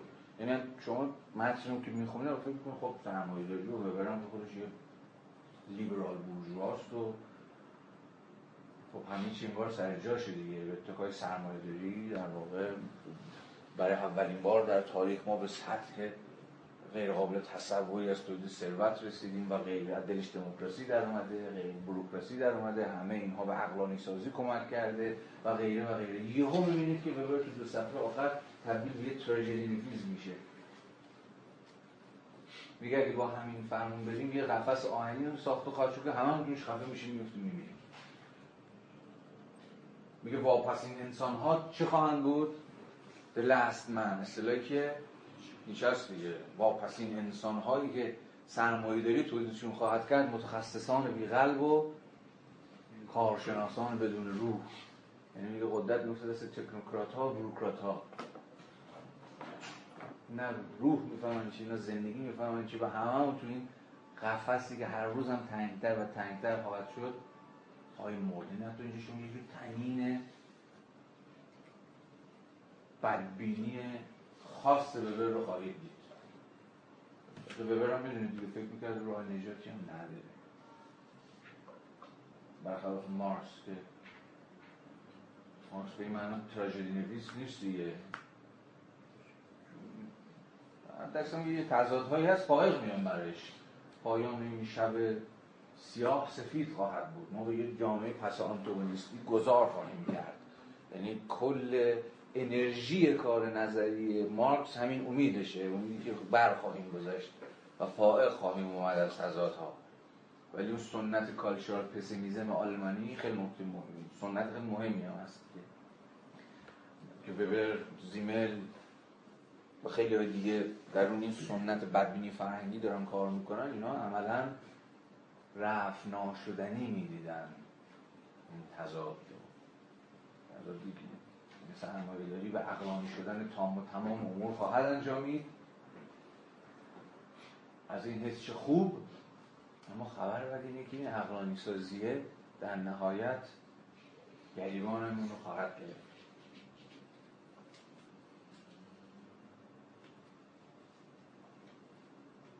به این معنا آدورنو، هورکایمر و دیگران در مقام اصحاب مکتب فرانکفورت ادامه همین سنت وبری دیگه دیالکتیک روشنگری. یعنی ما قرار بود آزاد این عقلانی شدنه به اتکار روشنگری قرار بود همه ما رو آزاد بکنه از بند و سلطه و انقیاد و اینها خلاص بشیم. اون جملات اول کتاب دیالکتیک روشنگری ببینید دیگه. اما دست برغذا اتفاقا این عقلانی سازی اون بندها رو بر دست و پای ما محکمتر کرد و تنگتر کرد. یعنی نوید رهایی داده بود ولی در بنیادهای خودش برای ما اسارت رهایی ناپذیرتری رو به ارمغان بود. رو به ارمغان بود. رو به ارمغان بود. رو به ارمغان بود. رو به ارمغان بود. رو به ارمغان بود. رو به ارمغان بود. به ارمغان بود. برای اینکه یه کمی با خود متنم بیشتر مشهور بشیم. لطفا صفحه 127 رو ببینیم. پاراگراف خط دوم. اینجا دوباره وبر به همون تفاوت بین روش در واقع علوم نومولوژیکال و علوم ایدئوگرافیک دوباره اشاره می‌کنه. نگاه بکنید. صفحه 127 خط دو. اهمیت و ارزشمندی قوانین در علوم دقیقی طبیعی از آنجاست که این علوم جویای اعتبار عام و یونیورسال یا همان جهانی یا جهان شمول هستند. اما برای شناخت واقعیت غیر انتظایی یعنی همون واقعیت انزمامی یعنی پدیده های اجتماعی تاریخی در وجه concrete خودشون یعنی به مثابه historical individual ها تفردهای تاریخی قوانین هرچه عامتر باشند به ناچار محتوای کمتر و بنابراین ارزش کمتری خواهند داشت. به خاطرتون باشه تو برک اول رو این نکته دست گذاشتیم. هر چقدر انتظاری تر و کلی تر بخواید حرف بزنید مطمئنا توضیح کمتر و چیز کمتر و محتوای درون مایه کمتری خواهید گذاشت. یعنی از سرمایه داری به ماغ و سرمایه داری حرف بزنید چیز زیادی راجع به پدیده اجتماعی انزمامی اینک حاضر نگفتید. صرفا از یه امر انتظاری سخن گفتید به نام سرمایه داری از هول در مقام یک کل. بنابراین شرط وفاداری به قنای واقعیت که این می‌خوره این دست بذاره دیگه. واقعیت انزمامی هیستوریکال ایندیویژوال ها تفردهای تاریخی قنای تجربی دارن. اینها رو نمی‌تونید به اتکای قانون های انتظایی از پس صورتبندیشون توضیحشون بر بیایید برای همین همواره از حیث متدولوژیک علوم اجتماعی میباید عنایتی به روش های ایدیوگرافیک داشته باشن. وگرنه وبر شما خواهد گفت خود محتوا را دست میدن یعنی خود واقعیت انزمامی را از دست میدن هر قد اعتبار یا شمول یک مفهوم جامع تر باشد بیشتر ما را از غنای واقعیت دور می کند زیرا برای تحت پوشش قرار دادن بیشترین تعداد ممکن از عناصر مشترک پدیده ها باید تا حد امکان انتظایی و بنابراین فاقد محتوا باشد. در علوم فرهنگی شناخت امر عام و جهانی به خودی خود هرگز ارزشمند نیست. اما همین چیزی که گفتیم و خود رفیقمون اینجا خیلی فشردهش گفت. اما این جمله آخرش. شناخت امر عام جهانی به خودی خود ارزشمند نیست. حرف ببرین نیست که همه تنها روش مشروع در علوم تاریخی روش ایدئوگرافیکه بلکه چنان که در همون فرازی که بره که قبل خوندیم دیدیم اون سطح اول تحلیل می‌تواند و ای بسا میبایست مطالعه اون پدیده در یا از وجه اتفاقا عام و کلیش باشه. یعنی تا اونجایی که احتمالا چیزی خواهد بود از جنس مستاقی برای یک نوع. باز در مثال ما همین سرمایه داری ایرانی. سطح اول سرمایه داری بودن این سرمایه داریه که ما رو وصل می‌کنه به چی؟ به نظریه های کلی به نظریه های انتظاری به ماس به خود به, به کلی نظریه کلی مفهوم که راجع به خود مفهوم سرمایه داری به مسابه یه مفهوم کلی و عام سخن گفتن. اما در سطح دوم تحلیل دیگه به خاطرتون هست دیگه. ما ورود وارد ساحت سرمایه‌داری ایرانی به مسابقه تفرد تاریخی خواهیم شد. تا اینجا دیگه چیاشو توضیح بدیم؟ ممیزاتش و افتراقهاش و تکینگی ها و تفردهاش اصلا من اینجوری متوجه شدم که همواره امر تکلیف در نسبت با اون امر عام باید قرار داد تا به تفاوتش یا اشتراک بعد به اون ایدئوگرافیش پرداخت. و یعنی بدون اون در نسبت قرار دادن همیشه چیز این همون واسطه سوبژکتیویه که چیز میگیم همین درست من بله بله. حالا یه کمی اجازه بدید توی احتمالا یه 20 دقیقه دیگه می‌رسیم به مفهوم یه جورایی مهمترین مفهوم وبر در این مقاله که زیاد هم شنیدید مفهوم ایدئال تایپ یا سنخ آرمانی اینجا ترجمه کرده که چی هست و چی نیست دوباره به این نکته برمیگردیم چون نکته مهمیه.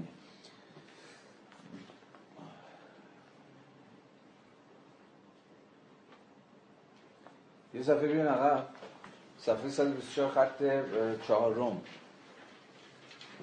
ما جویای شناخت پدیده تاریخی هستیم و منظور از تاریخی بودن معنادار بودن همون significancy حواستون باشه دیگه. معنادار بودن یا مهم بودن هر دو تا معنا. معنادار صفحه 124 خط چهارم.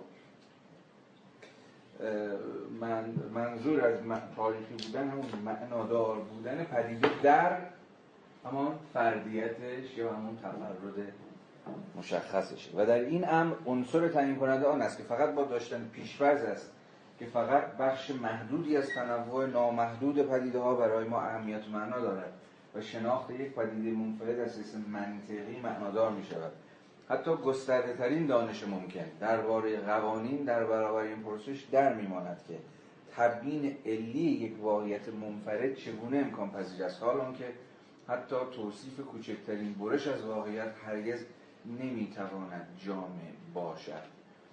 قبل از این پیشتر بریم باز این نکته بگم. وبر داره به ما یادآوری می‌کنه که ببینید تحلیل اجتماعی بدون پیشورز اصلا غیر ممکنه این احتمالا خیلی بهتون گفتن.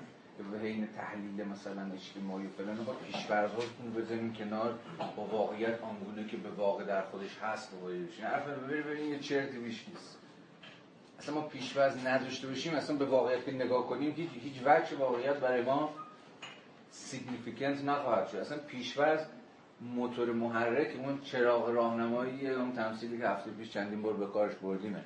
اون چراغی که روشن می‌کنید در دل تاریکی واقعیت به خود خود تاریکی دیگه. تاریکی محضه. هیچ معنایی نداره. اگه اون چراغ دستتون نباشه چراغ به روشنش که می‌کنید تازه پرتوی میندازه بر وجهی بر گوشه از این واقعیت که برای شما حالا مهم میشه. مهمه که بشناسیدش. صد البته که شما می‌تونید نورتون رو بچرخونید جوی دیگه واقعیت رو ببینید. در این تعریض وجود نداره. یا می‌تونید عدسی اون چراغ قوه رو دستکاری کنید. وجه و گستری وسیعتری از واقعیت رو ببینید. اما مسئله اینه که نمی‌تونید اون چراغ قوه رو خاموش کنید و با تاریکی محض مواجه بشید. یعنی پیشورز داشتن رو باید با این استعاره بفهمید. باز ریشه های کانتی حرف آقای وبر اینجا روشنه دیگه. یعنی شما نمی‌تونید سوژه رو به تمامی بذارید کنار فقط با ابژه یعنی همون پدیده اجتماعی از ساچ مواجه بشید. به معنی دقیق گونه که هست اینا. همواره ببین سوژه هست که داره رجوع می‌کنه به پدیده اجتماعی. جایگاه همه کار ببینید دیگه. جایگاه مشروع این سوژه کجاست؟ این سوژه کجا وایسه؟ جای درستی وایساده. تا کجا باید حین فرایند شناخت مداخله بکنه؟ وبر اصلا نمی‌خواد به در مرزبندیش در با سنت های رالیستی و سنت های پوزیتیویستی. اصلا نمی‌خواد سوژه رو به تمامی بذاره کنار. یعنی میگه آقا پیشورزا همه کنار بذار ببینیم خود واقعیت چی میگه. خود واقعیت حرف نمی‌زنه که یا به عبارت بهتر واقعیت یک هم همه است. یک آشوبه. به خودی و خود نه تنها چیزی به شما نمیگه بلکه تو حواس شما رو پرت می‌کنه. شما باید منظری داشته باشید باید پرسپکتیوی داشته باشید این پرسپکتیو هم سوبژکتیوه یعنی همون چیزیه که مسئله توه درد بی درمون توه. هفته پیش می صحبت کردیم. از این منظره که فقط برشی از واقعیتی که برای شما سیگنیفیکنت میشه. یعنی مهمه برای شما شناختنش و معنادار برای شما پژوهیدنش. همه این بی بدون پیشفرض بودن رو هم باز حواستون باشه به اتکای اون بحث مقدماتی که راجع به اپیستمولوژی کانتی این بابا کردیم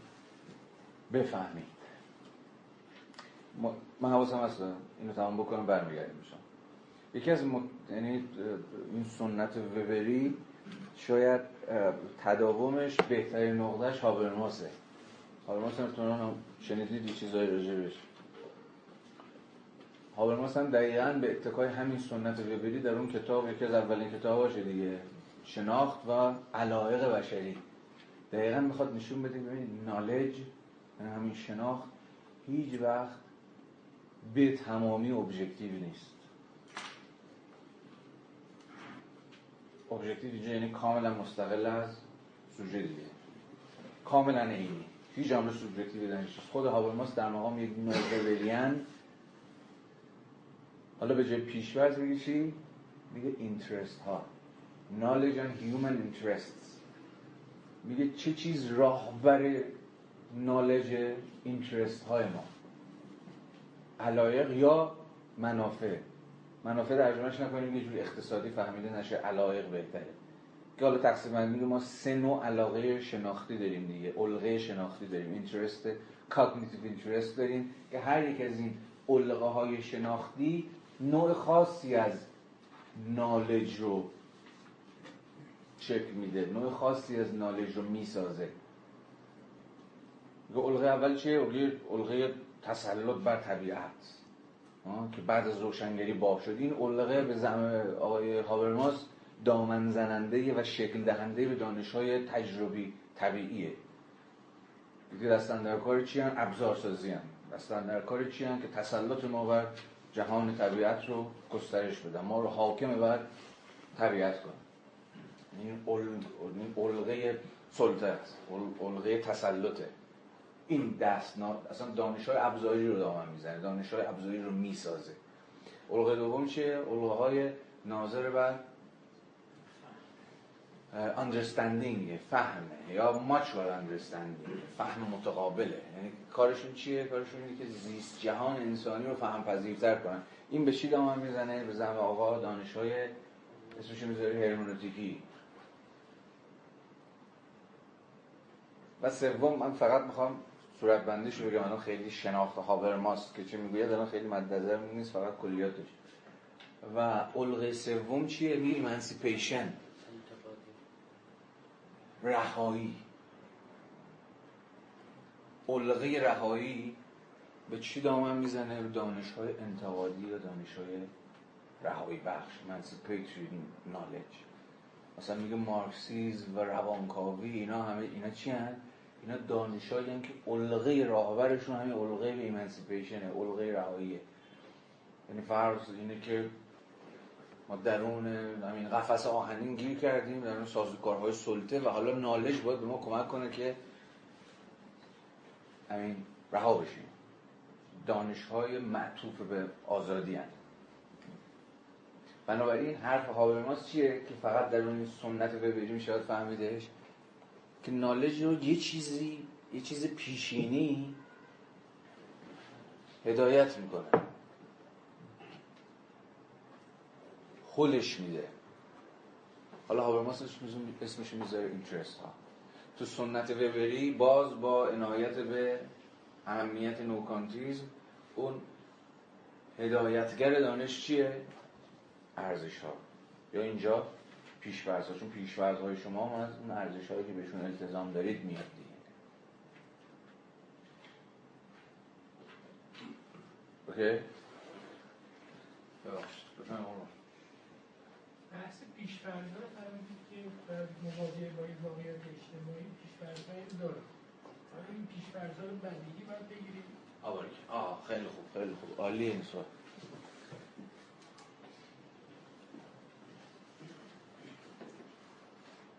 دو تا سطح هست. خود وبر میگه ببین در شرایط عادی این پیشفرض‌های ما pre-reflective پیشا تأملی هن. یعنی به شکل ناخودآگاه ما بدونیم که بدونیم یا اصلا اذعان بکنیم یا پیش خودمون اعتراف بکنیم این پیشفرض‌ها رو داریم در فهم چیزها. این سطح چیه؟ یه جور سطح آگاهی طبیعیه. اون چیزی بود که اگر هوسرل بود در مقام پدیدارشناس اسمش میذاشت natural attitude یعنی نگرش طبیعی ما از اون حالی که داریم زندگی روزمره می‌کنیم در اون زیست جهان. پیشورزهایی داریم از اون منظر داریم به جهان به پدیده ها به آدم ها به خودمون به همه چیز نظر می‌کنیم. این نچرال اتیتود همون سطح پیشا تعملی روی آورد ما به چیز هاست اما حرف وبر اینه که یک scholar یعنی یک پژوهشگر یک scientist میباید از سطح pre وارد ساحت self-reflection میشه یعنی اون پیشفرزهاش رو که در ایستار طبیعیش با الهام از ترمینولوژی هوسرل نسبت بهشون مشرف نیست نسبت بهشون ناخودآگاهه رو باید چکار بکنه؟ بازندیشانه برای خودش و برای دیگران تصریح بکنه. یعنی اتفاقا کار یک scholar اینه که نشون بده به اتکای کدوم پیشفرض هاست که داره پدیده اجتماعی رو تحلیل می‌کنه. یعنی یک وجه یک پژوهشگر یک scientist به معنای دقیق کلمه به تعبیر رضا همین تصریح کردن و شفاف کردن پیشفرضهاشه هم برای خودش بارها در همین مقاله عینیت در علوم اجتماعی گفته که یک پژوهشگر باید در درجه اول برای خودش روشن کنه که بر وفق یا به هدایت کدوم علایق کدوم پیشفرضها کدوم نظام ارزشی داره واقعیت این گونه یا آن گونه می‌فهمه؟ و بعد برای مخاطبانش. یعنی اتفاقا ما باید ما یه جور گذار داریم یا ضرورت گذار داریم از سطح reflective پیشفرض ها به سطح self-reflective ارزم به حضورتون که پیشفرض اما یه سوال دیگه می‌تونید بپرسید یعنی قدم بریم جلوتر. آیا به زمه ببر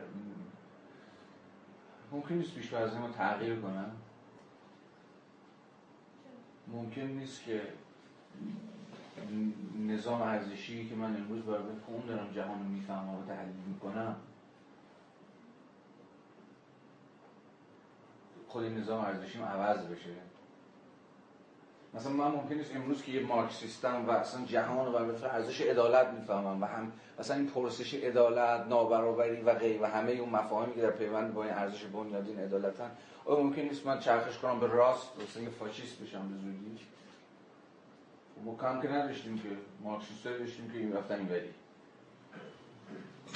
اینوری نداشتیم که اومدن اینوری من نمی‌دونم چرا. یعنی مثلا لیبرالی که مارکسیست بشه من نمی‌شناسم. شما می‌شناسین؟ ولی مارکسیستایی که لیبرال و فاشیست بشن تا دلتون بخواد. تا دلتون بخواد. یکی دوتا هم نیست. مثلا یا خود موسولینی موسولینی دیگه از حزب سوسیالیسم ایتالیا شروع کرد رسید به حزب فاشیسم مثلا. یا جورج سورن. یا یا خیلی مثلا پوپر هم جوانیش می‌تونستید کمونیست بوده. جوانیش به حال دیگه. حالا کاری نداری کاری نداری. ولی این آیا چرخش در مواضع ارزشی نمی‌تونه اتفاق بیفته؟ وبر اینجا از این سخن نگفته ولی صد البته. صد البته. و وقتی نظام ارزشی شما عوض میشه اون موقع مثلا خود, خود فهمتون از کل پیداده اجتماعی هم دگرگون خواهد شد دیگه. البته این هم می‌تونیم بپرسیم که چی میشه که نظام ارزشی ما عوض میشه؟ آیا می‌تونیم از ابطال ارزش ها حرف بزنیم؟ البته وبر میگه نه. چرا؟ حالا اون این فراز دوم مقاله اینیت که تماشا شد رفتیم رو فراز اول به علاوه مقاله علم مسابقه حرفه اونجا خواهیم دید. چون وبر میگه ببین بین این ارزش هایی که من یا شما بهش التزام داریم شکل قیاس پذیری یا داوری ممکن نیست. یعنی ما نمی‌تونیم بین ارزش ها داوری کنیم. این ارزش ها همونقدر ارزش های شما برای شما مقدس ارزش من برای من. هیچ مبنای عقلانی برای داوری عینی به این ارزش ها وجود نداره.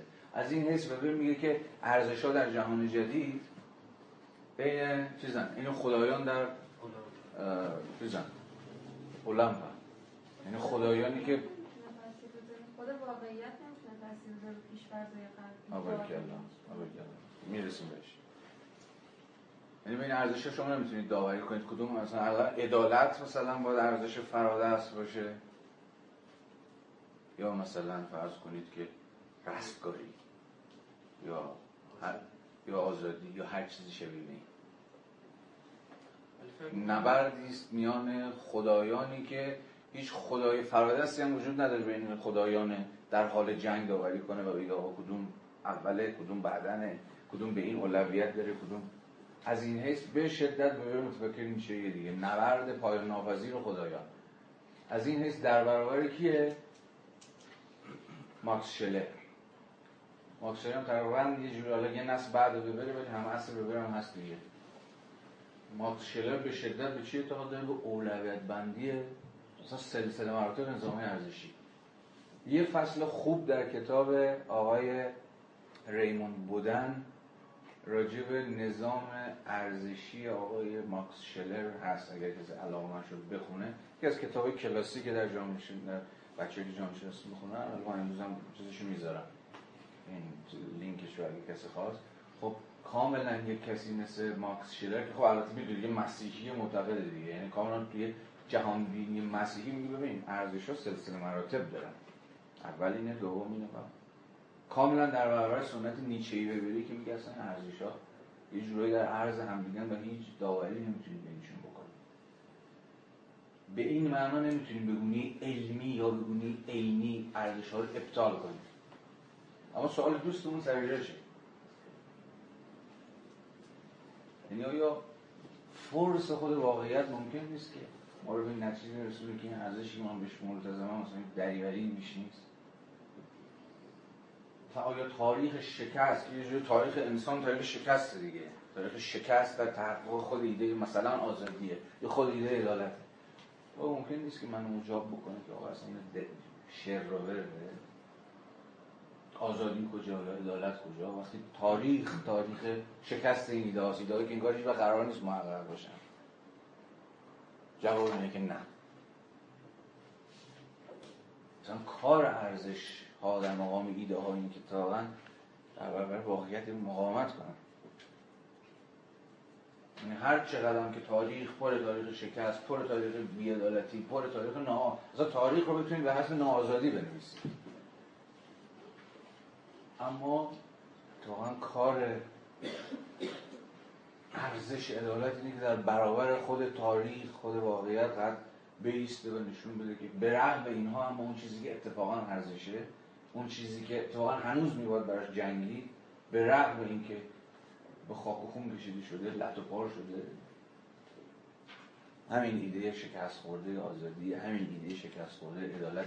یعنی می‌خوام اینجوری بهتون بگم که زور واقعیت لزوما به زور ارزش ها نمی‌رسه و ای بسا ارزش ها از واقعیت ها قوی ترن اون ای بسا غیر مهم یه چیز رو الان دیگه هممون می‌دونیم. حرف ببینیم که ببینیم خام و بی واسطه نمی‌تونه به سراغ واقعیت. یعنی از خود واقعیت در همون گام نخست چیزایی رو بکشی بیرون و مطمئنا ما هممون به اتکای یا به میانجی یا به واسطه یه چیزی سراغ واقعیت میریم تا ببینیم که این واقعیت چه هست چه نیست. یا به تعبیر خود به چرا این گونه هست و چرا به گونه دیگری نیست. این میانجیه چیه؟ ما به میانجیه چی میریم؟ یه ابزاری باید دست بالمون باشه. و میگه ببین بدون ابزار نمی‌تونی بریم یعنی با دست های خالی با دست های بدون سلاح به سراغ واقعیت رفتن هیچ چیز آید ما چیز خوبی؟ چیزی رو آید ما نخواهد کرد. حالا سلاح نظری ما حین مواجهه با واقعیت چیه؟ وبر میگه که نظریه است. نظریه ها. اما نظریه ها خود به مسئله اسم دقیقتری به می‌ذاره براشون. میگه همین ideal type ها. ideal type ها خودشون چی هن؟ منظومه های مفهومی هن. وعده ای دادیم که راجع مفهوم سخن خواهیم گفت. حالا با این میره نمی‌دونم چقدر امروز این ایدئال تایپ ها به مسابه منظومه های مفهومی قراره که همان ابزارهای همون سلاح نظری ما باشن برای مواجه شدن با واقعیت اجتماعی. اما باز به تاکید بگم فقط به مسابه نقطه عظیمت به نقطه آغاز تحلیل یعنی شما باید سعی کنید با یه نظریه ای صادرش کنید. با عینکی باید برید سراغ مثلا همین سرمایه‌داری ایرانیه. آقای وبر به شما نخواهد گفتش که این عینکی مثلا عینک مارکسی بود باشه یا عینکی خود منو بزن یا عینکی کسی دیگر بزن. خلاصه شما باید عینکی چشت باشه تا بتونی سرمایه داری بودن سرمایه داری ایرانی رو بفهمی. عیب نداره. من در موقع مثلا این مارکسیست میگم آقا من اصلا می‌خوام مارکسی توضیح بدم سرمایه داری ایرانی رو. یعنی ideal type ی که من بهش ملتزمم یعنی اون ابزاری که دست منه تا بتونم اون سطوح عام یعنی سطوح قانونی شناختی اون پدیده رو رشد مارکسیسم این اما باز حواستون هست دیگه. چون که در همین سطح 121 که این بابا به تکرار داره به ما یادآوری می‌کنه سطح اوله. اما وبر میگه ببین این اما به خودی خود یادتونه دیگه؟ صفحه 129 این اما به خودی یعنی اون سطح اوله. این اما به خودی خود ارزشی نداره توی social science. تازه از سطح دوم به بعده که شما به معنای دقیق کلمه وارد قلمروی social science میشه یعنی اونجایی که قراره که اون تفرد تاریخی رو historical individual رو توضیح بدی. اما اتکات اما ابزارت هنوز همون ideal type یه که مثلا اینجا نظریه مارکسی در واقع سرمایه وبر باز به شما خواهد گفت که ببین همواره شکافی هست بین مفهوم و واقعیت. این خیلی نکته مهمیه. شکاف مفهوم واقعیت. این اصطلاح یه اصطلاح لاتین داری که من چون بلد نیستم تلفظش کنم نمیگم. ولی یه اصطلاح لاتینیه که به شدت اینو امیل لاسک صورت بندی کرده. امیل لاسک هم یکی از همین اعضای مکتب نوکانتی شاگرد هم ویندلوان و هم شاگرد ریکرد حرف لاسک این بود. هیچ تحت هیچ شرایطی نمی‌تونیم با شکاف بین مفهوم و واقعیت چیره بشیم. معناش روشنه دیگه. یعنی هیچ مفهومی نیست که بتونه همه واقعیت در بر همواره هیچ چیز از واقعیت بیرون بیرون مفهوم باقی میمونه. که می‌تونه خود مفهوم رو بحرانی کنه. می‌تونه خود مفهوم رو وادار بکنه که خودش رو بازنویسی کنه خودش رو بازسازی بکنه در خودش تجدید نظر بکنه. این شکاف خیلی نکته مهمیه. شکاف مفهوم و واقعیت. حالا چجوری می‌تونیم به این زبانی که الان داشتیم سخن می‌گفتیم ترجمهش کنیم؟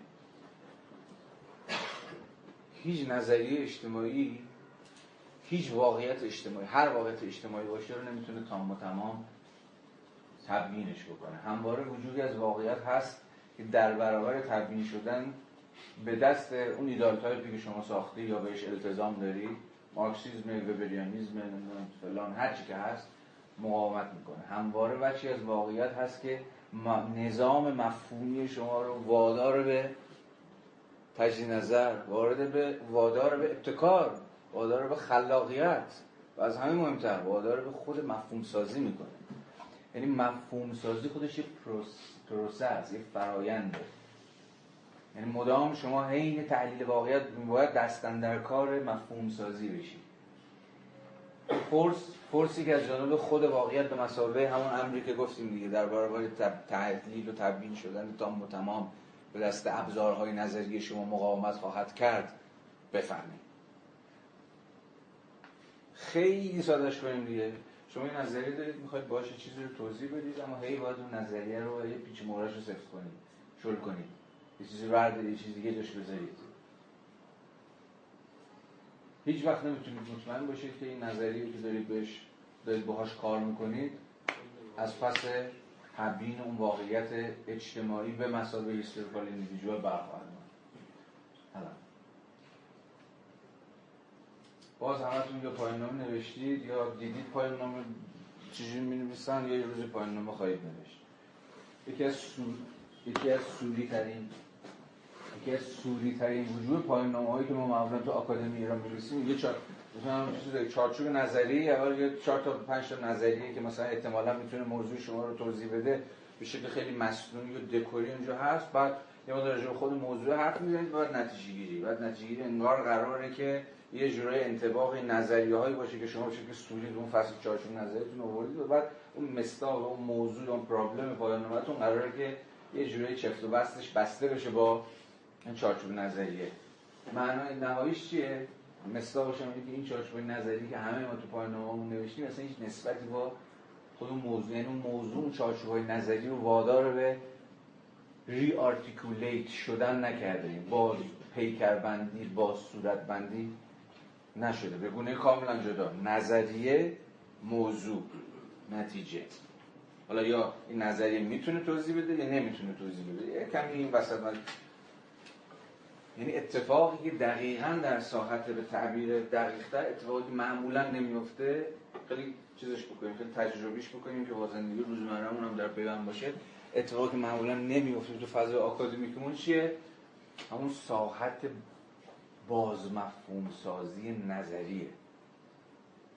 که اگه به بود می‌گفت ببین یک تز اگه شما بنویسید درش این چیز نباشه در این باز مفهوم سازی نباشه یا تجدید نظر در این الگوهای نظری نباشه به یک ساعت زحمت کشیدن هم نمیارزه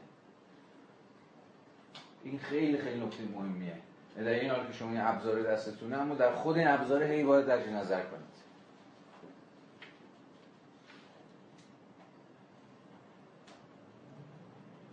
دلوز یه تعبیری داره از اون پرانتزا. میگه ببین نظریه مثل جعب ابزارن. اگه نخورد تو فرض کنید یه پیش ببین نخورد نگاه نکردی لامسته بود بذارید یه چیزی که بیر دسته. یعنی نظریه به خودی خود که فاقد چیز چیز نیستن که چی میگن. ارزش که ندارن که.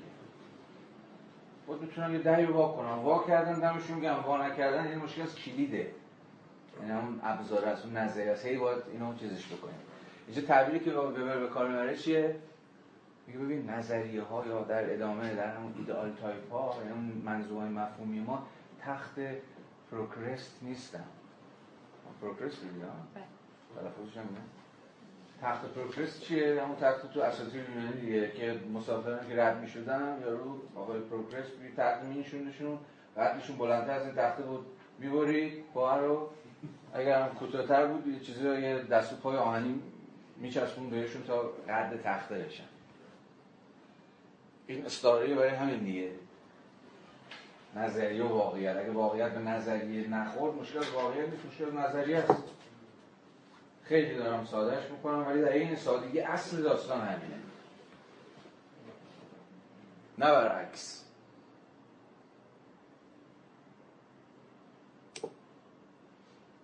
اینو مارکس جوان هم مطرح کرده بود در مقدمه و نقد عناصر فلسفه فلسفه حق هگل.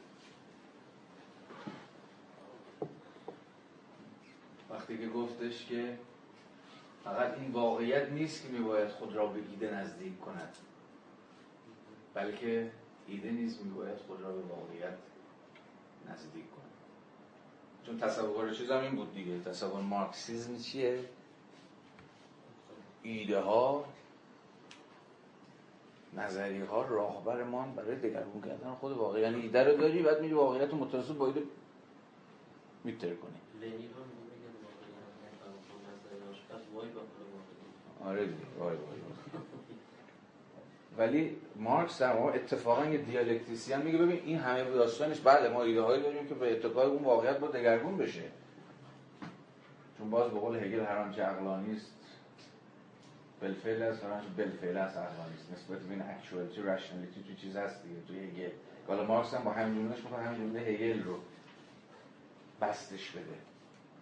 یعنی نه فقط ایده واقعیت رو دگرگون می‌کنه ایده واقعی باید بشه به خودش واقعیت ببخشه بلکه خود واقعیت هم هست که باید خودش رو به کسفت ایده نزدیک بکنه. یعنی یه دور طبعا یک دور دیالکتیکی میشه اسمش رو اما وبر در مقام متفکر غیر هگلی اگر نه ضد هگلی میگه دارایی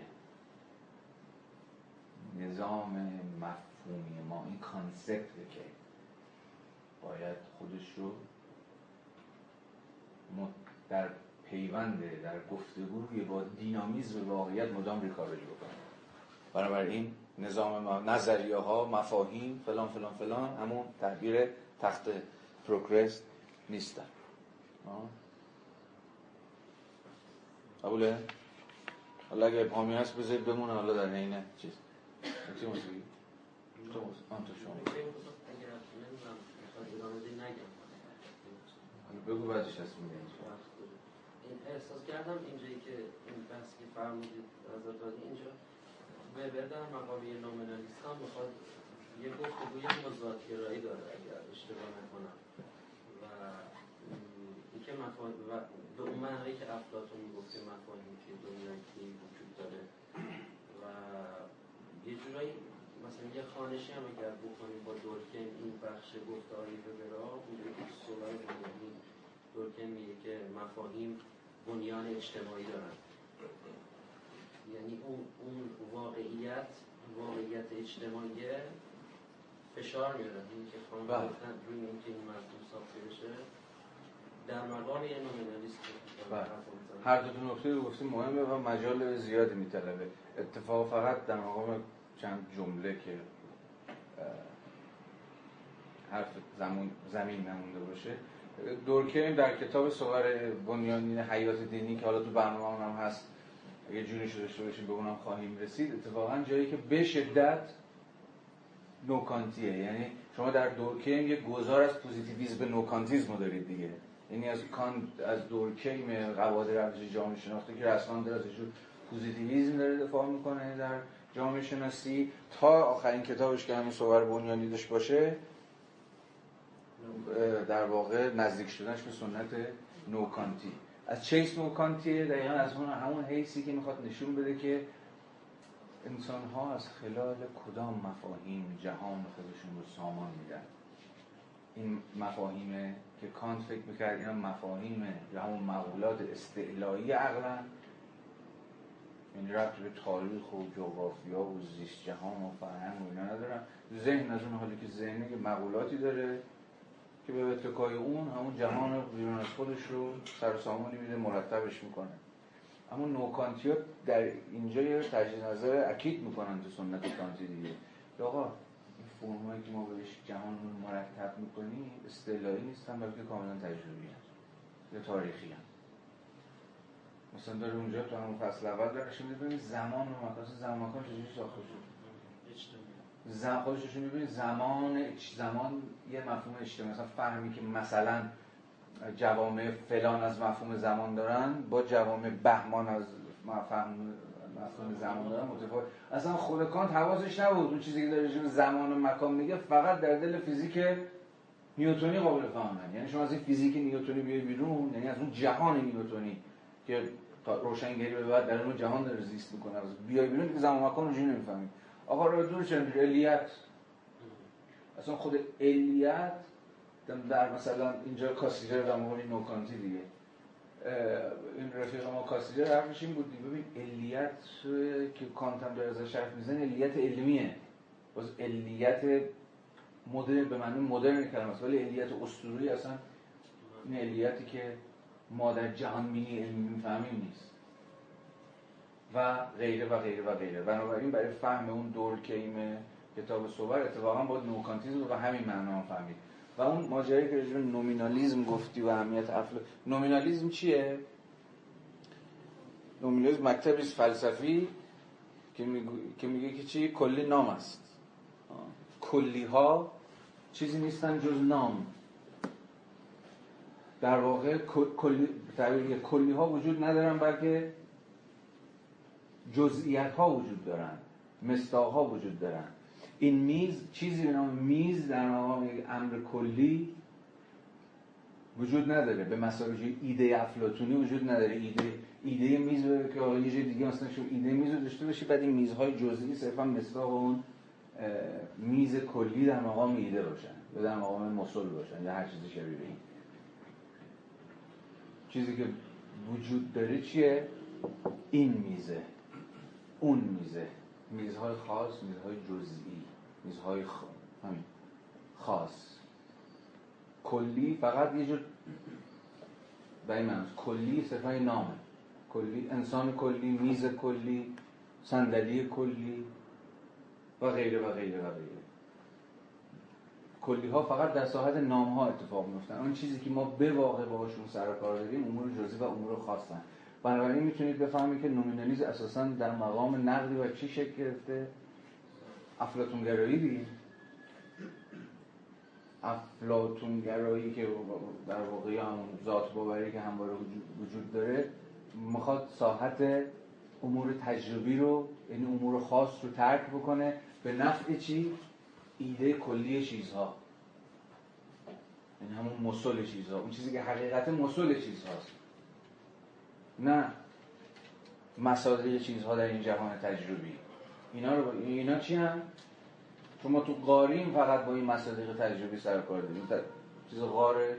افلاتون هم شنیدی. از این غاره بیایم بیرون دیگه با چیزها در جزئیاتشون اتفاقا در خاص بودگی خودشون به تعبیر دونسسکوتوس در این بودگی خودشون دیگه سرکار نداریم. بلکه در کلیتشون سرکار داریم و, حقیق و اصلا حقیقت یا شناخت امر حقیقی فقط علم به کلیته نه به علم به این بودگی یا آن بودگی چیزها. یعنی چیزها از اون حیثی که تکینن و خاصن.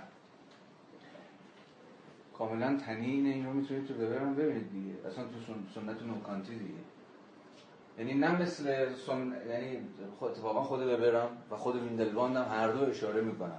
که سنت علوم طبیعی nomological همون سنت افلاتونیه که به امر عام و امر کلی و اینها فقط علاقه داره. به چیزها فقط و فقط در مقام مصداقی برای یک نوع نظر می‌کنه. این چیزها یعنی تو فقط برایش از اون حیث مهمی که مصداقی هستی از انسان کلی انسان عام. تو در تو بودگی اهمیتی نداری. این در این بودگی خودش اهمیتی نداره در خاص بودن خودش. اینا کنار و از این سمت حالا کاملا برخلاف امول علوم ایدیوگرافیک قراره که شعن این بودگی چیزها رو به رسمیت بشناسن. اصلا خود چیز میگه دیگه خود ویندلبام و وبر و رفقا همه تاکیدشون اینه. ببین واقعا باید یه جورایی وفادار بود به شعن واقعیت به قناع پدیده های اجتماعی. و این فقط در صورتی ممکنه که تصدیق کنیم که اینها نه صرفا مستاقی برای یک نوع بلکه یک دیسنس تکین هم. یعنی یک این بودگی این در مقام امر خاص. یک این بودگی منفردن که دقیقا در این تکینگیش در این خاص بودنشه که اهمیت و ارزش شناختن داره. اگه زمین یه نقطه بذاریم و اتفاقا این خدایان عالم تو دنیای مدرن که جنگشون تشدید میشه. به قول نیچه خدا مرده و به قول مارکس هر چیزی سخت استواره تو این اینم باز حالا یه بحثی که جلسه آره چون می‌رسیم به این دعوایی که خداها با هم می‌کنن می‌رسیم. بگید سوال به سوال بگذاریم.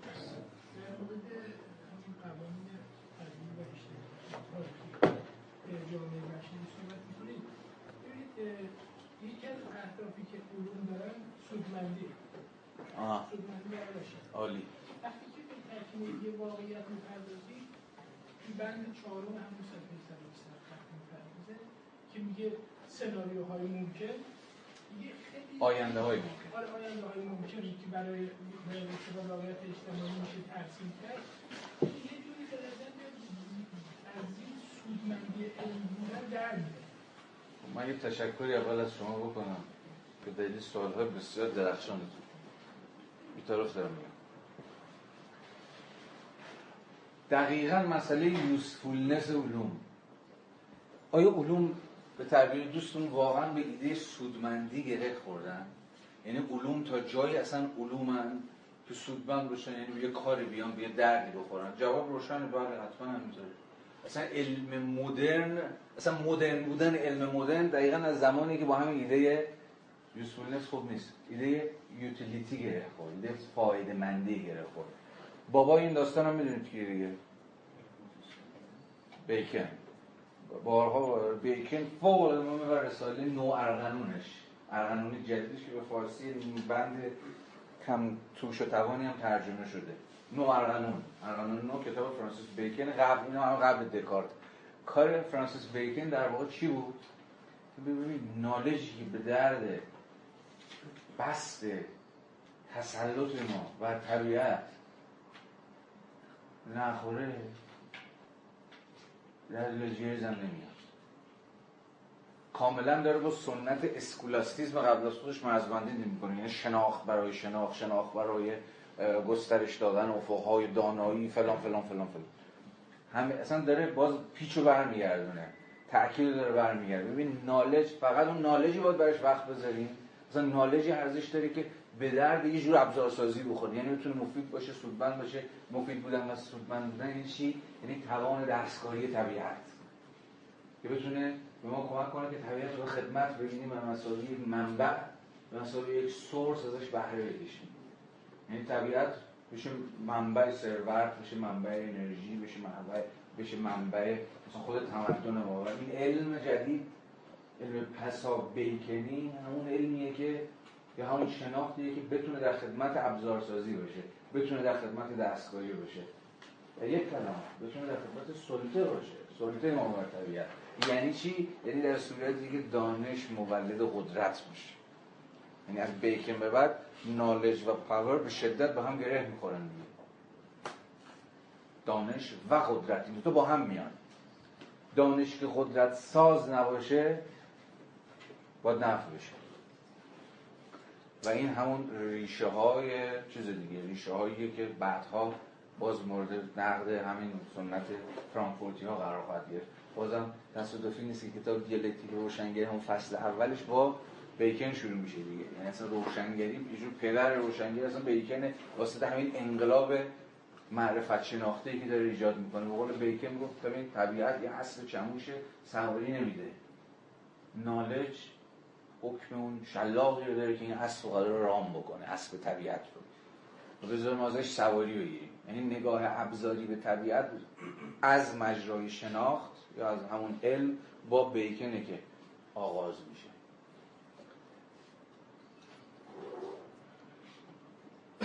سنت نوکانتی دقیقا علوم نومولوژیکال رو در همین خط می‌فهمه. میگه اصلا این گفتم یه اشاره یه شاید نیم ساعت پیش کردم که ادعای خود ویندلبان و خود ریکرت هم اینه که ببینید این علوم قانون شناختی یا قانون بنیاد در نهایت ابزار سازن در نهایت کارشون همینه که به ما نشون بدن که بهترین ابزارها برای حصول به اهداف از پیش معین چیه. و به این معنا به بست سلطه ما بر طبیعت طبیعی و طبیعت انسانی کمک می‌کنه. اما اینه چی؟ سوال شما نمیگه اگه این علوم واقعا سودمند نباشن چی؟ علوم تاریخی. در این نخورن که مثلا بشه باشی چیزی رو تغییر دادی چیزی رو تو یه چیزی دستکاری کردی چیزی رو به خدمت گرفت. یه سوال وجود داره و این که واقعا به درد نمی‌خورن؟ یه سوال اینه دیگه. جالبه. این تفکر این متدولوژی اتفاقا در آلمان به واسطه مکتب تاریخی شکل گرفت که جلسه پیش هم صحبتش کردیم که اساسا دانشی بود در خدمت سیاست گذاری اجتماعی. یعنی دانشی بود در خدمت دولت. اصلا سوشیال پلیسی سیاست گذاری اجتماعی یه جورای آغازگاهش آغازگاه شکلیش آلمان نیمه دوم قرن 19 همه و سوال هم بود که این پیدای اجتماعی که ما باشون سر کار داریم رو چه بود یعنی باید, باید بتوان شناخت؟ در جزئیاتشون در اتفاقا خاص بودگی هاشون تا اتفاقا امکان مهار و مدیریتشون فراهم بشه. یعنی دانشات در پیوند با خود دولت شکل گرفتن. مکتب تاریخی آلمان که ویندلبان به شدت در تعریف روش های ایدیوگرافیک متأثر از این مکتب تاریخی آلمانه دقیقا تصورش این بود که این دانش ها دانش های اجتماعی از امر خاص اتفاقا به درد پلیسی میکینگ می‌خورن. سیاست گذاری اجتماعی می‌خورن امروز هم همینه. غیر از اینو مگه؟ اصلا جامعه شناسی تو فرانسهش جامعه شناسی حتی با مزه داستان می‌دونید چیه؟ جامعه شناسی در ایران هم در خدمت در پیوندش با دولت شکل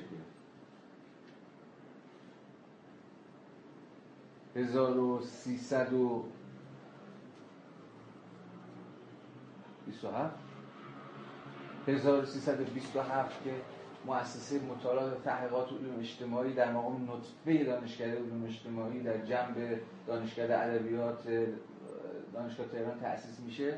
برای چیه؟ برای اینکه شما دولتی دارید که سازمان برنامه 4 5 سال چک گرفته. سازمان برنامه هم باید سیاست گذاری کنه برای سری حوزه های اجتماعی حوزه مسائل اقتصادی فلان فلان. احتیاج به یه مطالعاتی داره. تا بفهمه ما چی به چیه چی به چی نیست و اصلا خود این میشه مقدمی برای شکل گرفتن اصلا علوم اجتماعی اکادمیک در ایران. تا تو مطالعاتی انجام بده بده به دولت به دولت بتونه براش سیاست گذاری کنه. الان هم جامعه شناسا روان شناسا فلان فلان فلان همه همه ما به یک معنایی در خدمت پلیسی میکینگیم حالا درسته تحقیق ما رو توی این ادارات تو سازمان ها اینو می‌گیرن می‌ذارن تو تاخچه خاک می‌خوره. ولی در نهایت اصلا این انرژی پیشبرنده خیلی از این تحقیقات اجتماعی اتفاقا اینه که یوتیلیتی داشته باشه برای حوزه سیاست گذاری دولت ها به این معنا اصلا علوم اجتماعی حتی به این معنی که ما الان داریم ازش حرف می‌زنیم کاملا در پیوند با ایده در پیوند با خود دولت در مقام سیاست گذار اعظم. قابل توضیح یعنی utility شون به معنی ابزارسازی که شاید علوم طبیعی می‌کنن به اون معنی نیست. اما تمهیداتی روشهایی ابزارهایی برای مدیریت جمعیت مدیریت مردم مدیریت جامعه مدیریت جرم مدیریت جنایت مدیریت فقر و غیره و غیره و غیره. یعنی اتفاقا به یک معنا social science مدرن به یک معنا و فقط به این معنی که من الان دارم میگم علم مدیریته. علم مدیریت جامعه. این جامعه شناسی در اتفاق خواستگاه و بنیادهای خودش علم محافظه کاری بوده. علم انقلابی. حالا خیلی میشه روزه ها خونده از تفاوت بین سوسیالیسم و سوسیولوژی. سوسیولوژی یه جورایی در برابر سوسیالیسم شکل گرفت. واسه اون دانش اجتماعی قرار بود به گونه انقلابی دستن در کار تغییر واقعیت باشه سوسیالیسم سوسیولوژی به مسابقه دانشی که قرار بود به کار مدیریت و مهار جامعه بیاد.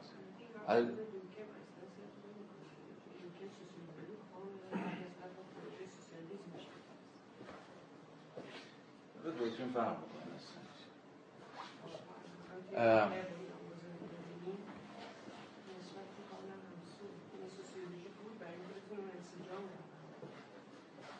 جامعه آمریکایی.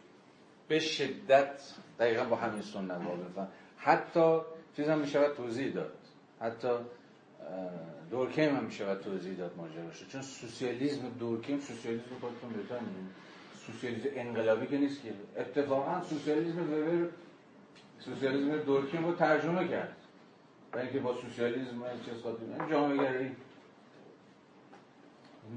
دقیقا فهم آقای دورکیم از سوسیالیسم چگونه جامعه در اولویته اصلا چگونه جامعه جامعه میشه؟ و اساسا چگونه میشه جامعه رو به مسابقه جامعه حفظ کرد نگه داشت نذاش وابره؟ چون دورکیم هم حالا بعدا دورکیم برسیم دورکیم بسیار تاکیج جذابی بسیار بسیار جذابی. و پرابلماش خیلی پرابلم های ملموس واقعیه. چون یه تصور به دورکیم میگه جامعه داره با میره از هم دیگه. واسه فرد تقسیم کار سرمایه داری رشد فردگرایی فلان فلان فلان. اتفاقا به یک معنا محافظه کارانه پرسش دکتر این بود دیگه. چجوری با جامعه نجات داد؟ دچار فروپاشی اجتماعی نشه. چه چیزی جامعه رو مسابقه جامعه از هول نگه میداره؟ به این معنا و باز با این تفسیری که من دارم می‌کنم اتفاقا رفیقمون دورکیم هم درون سنت محافظ کارانه جامعه شناسی. حالا بگذاریم. آره حالا دورکیم الان خیلی محل بحث نیست. ما هفته بعد دیگه قول میدم که این بخش دوم تمام خواهیم کرد چون عملا یک تم محوری داریم که یه جورایی هم شاید باز محوری ترین تم این مقاله است. این همون تم term ideal type که هنوز به تفصیل راجبش حرف نزدیم. گرچه یه مقدمات راجبش گفتیم. در حد فکر کنم ذهنتون آماده شده که راجب مفهوم ایدئال تایپ تو اندیشه این بابا حرف بزنیم. مرسی که تحمل کردید. خسته نباشید.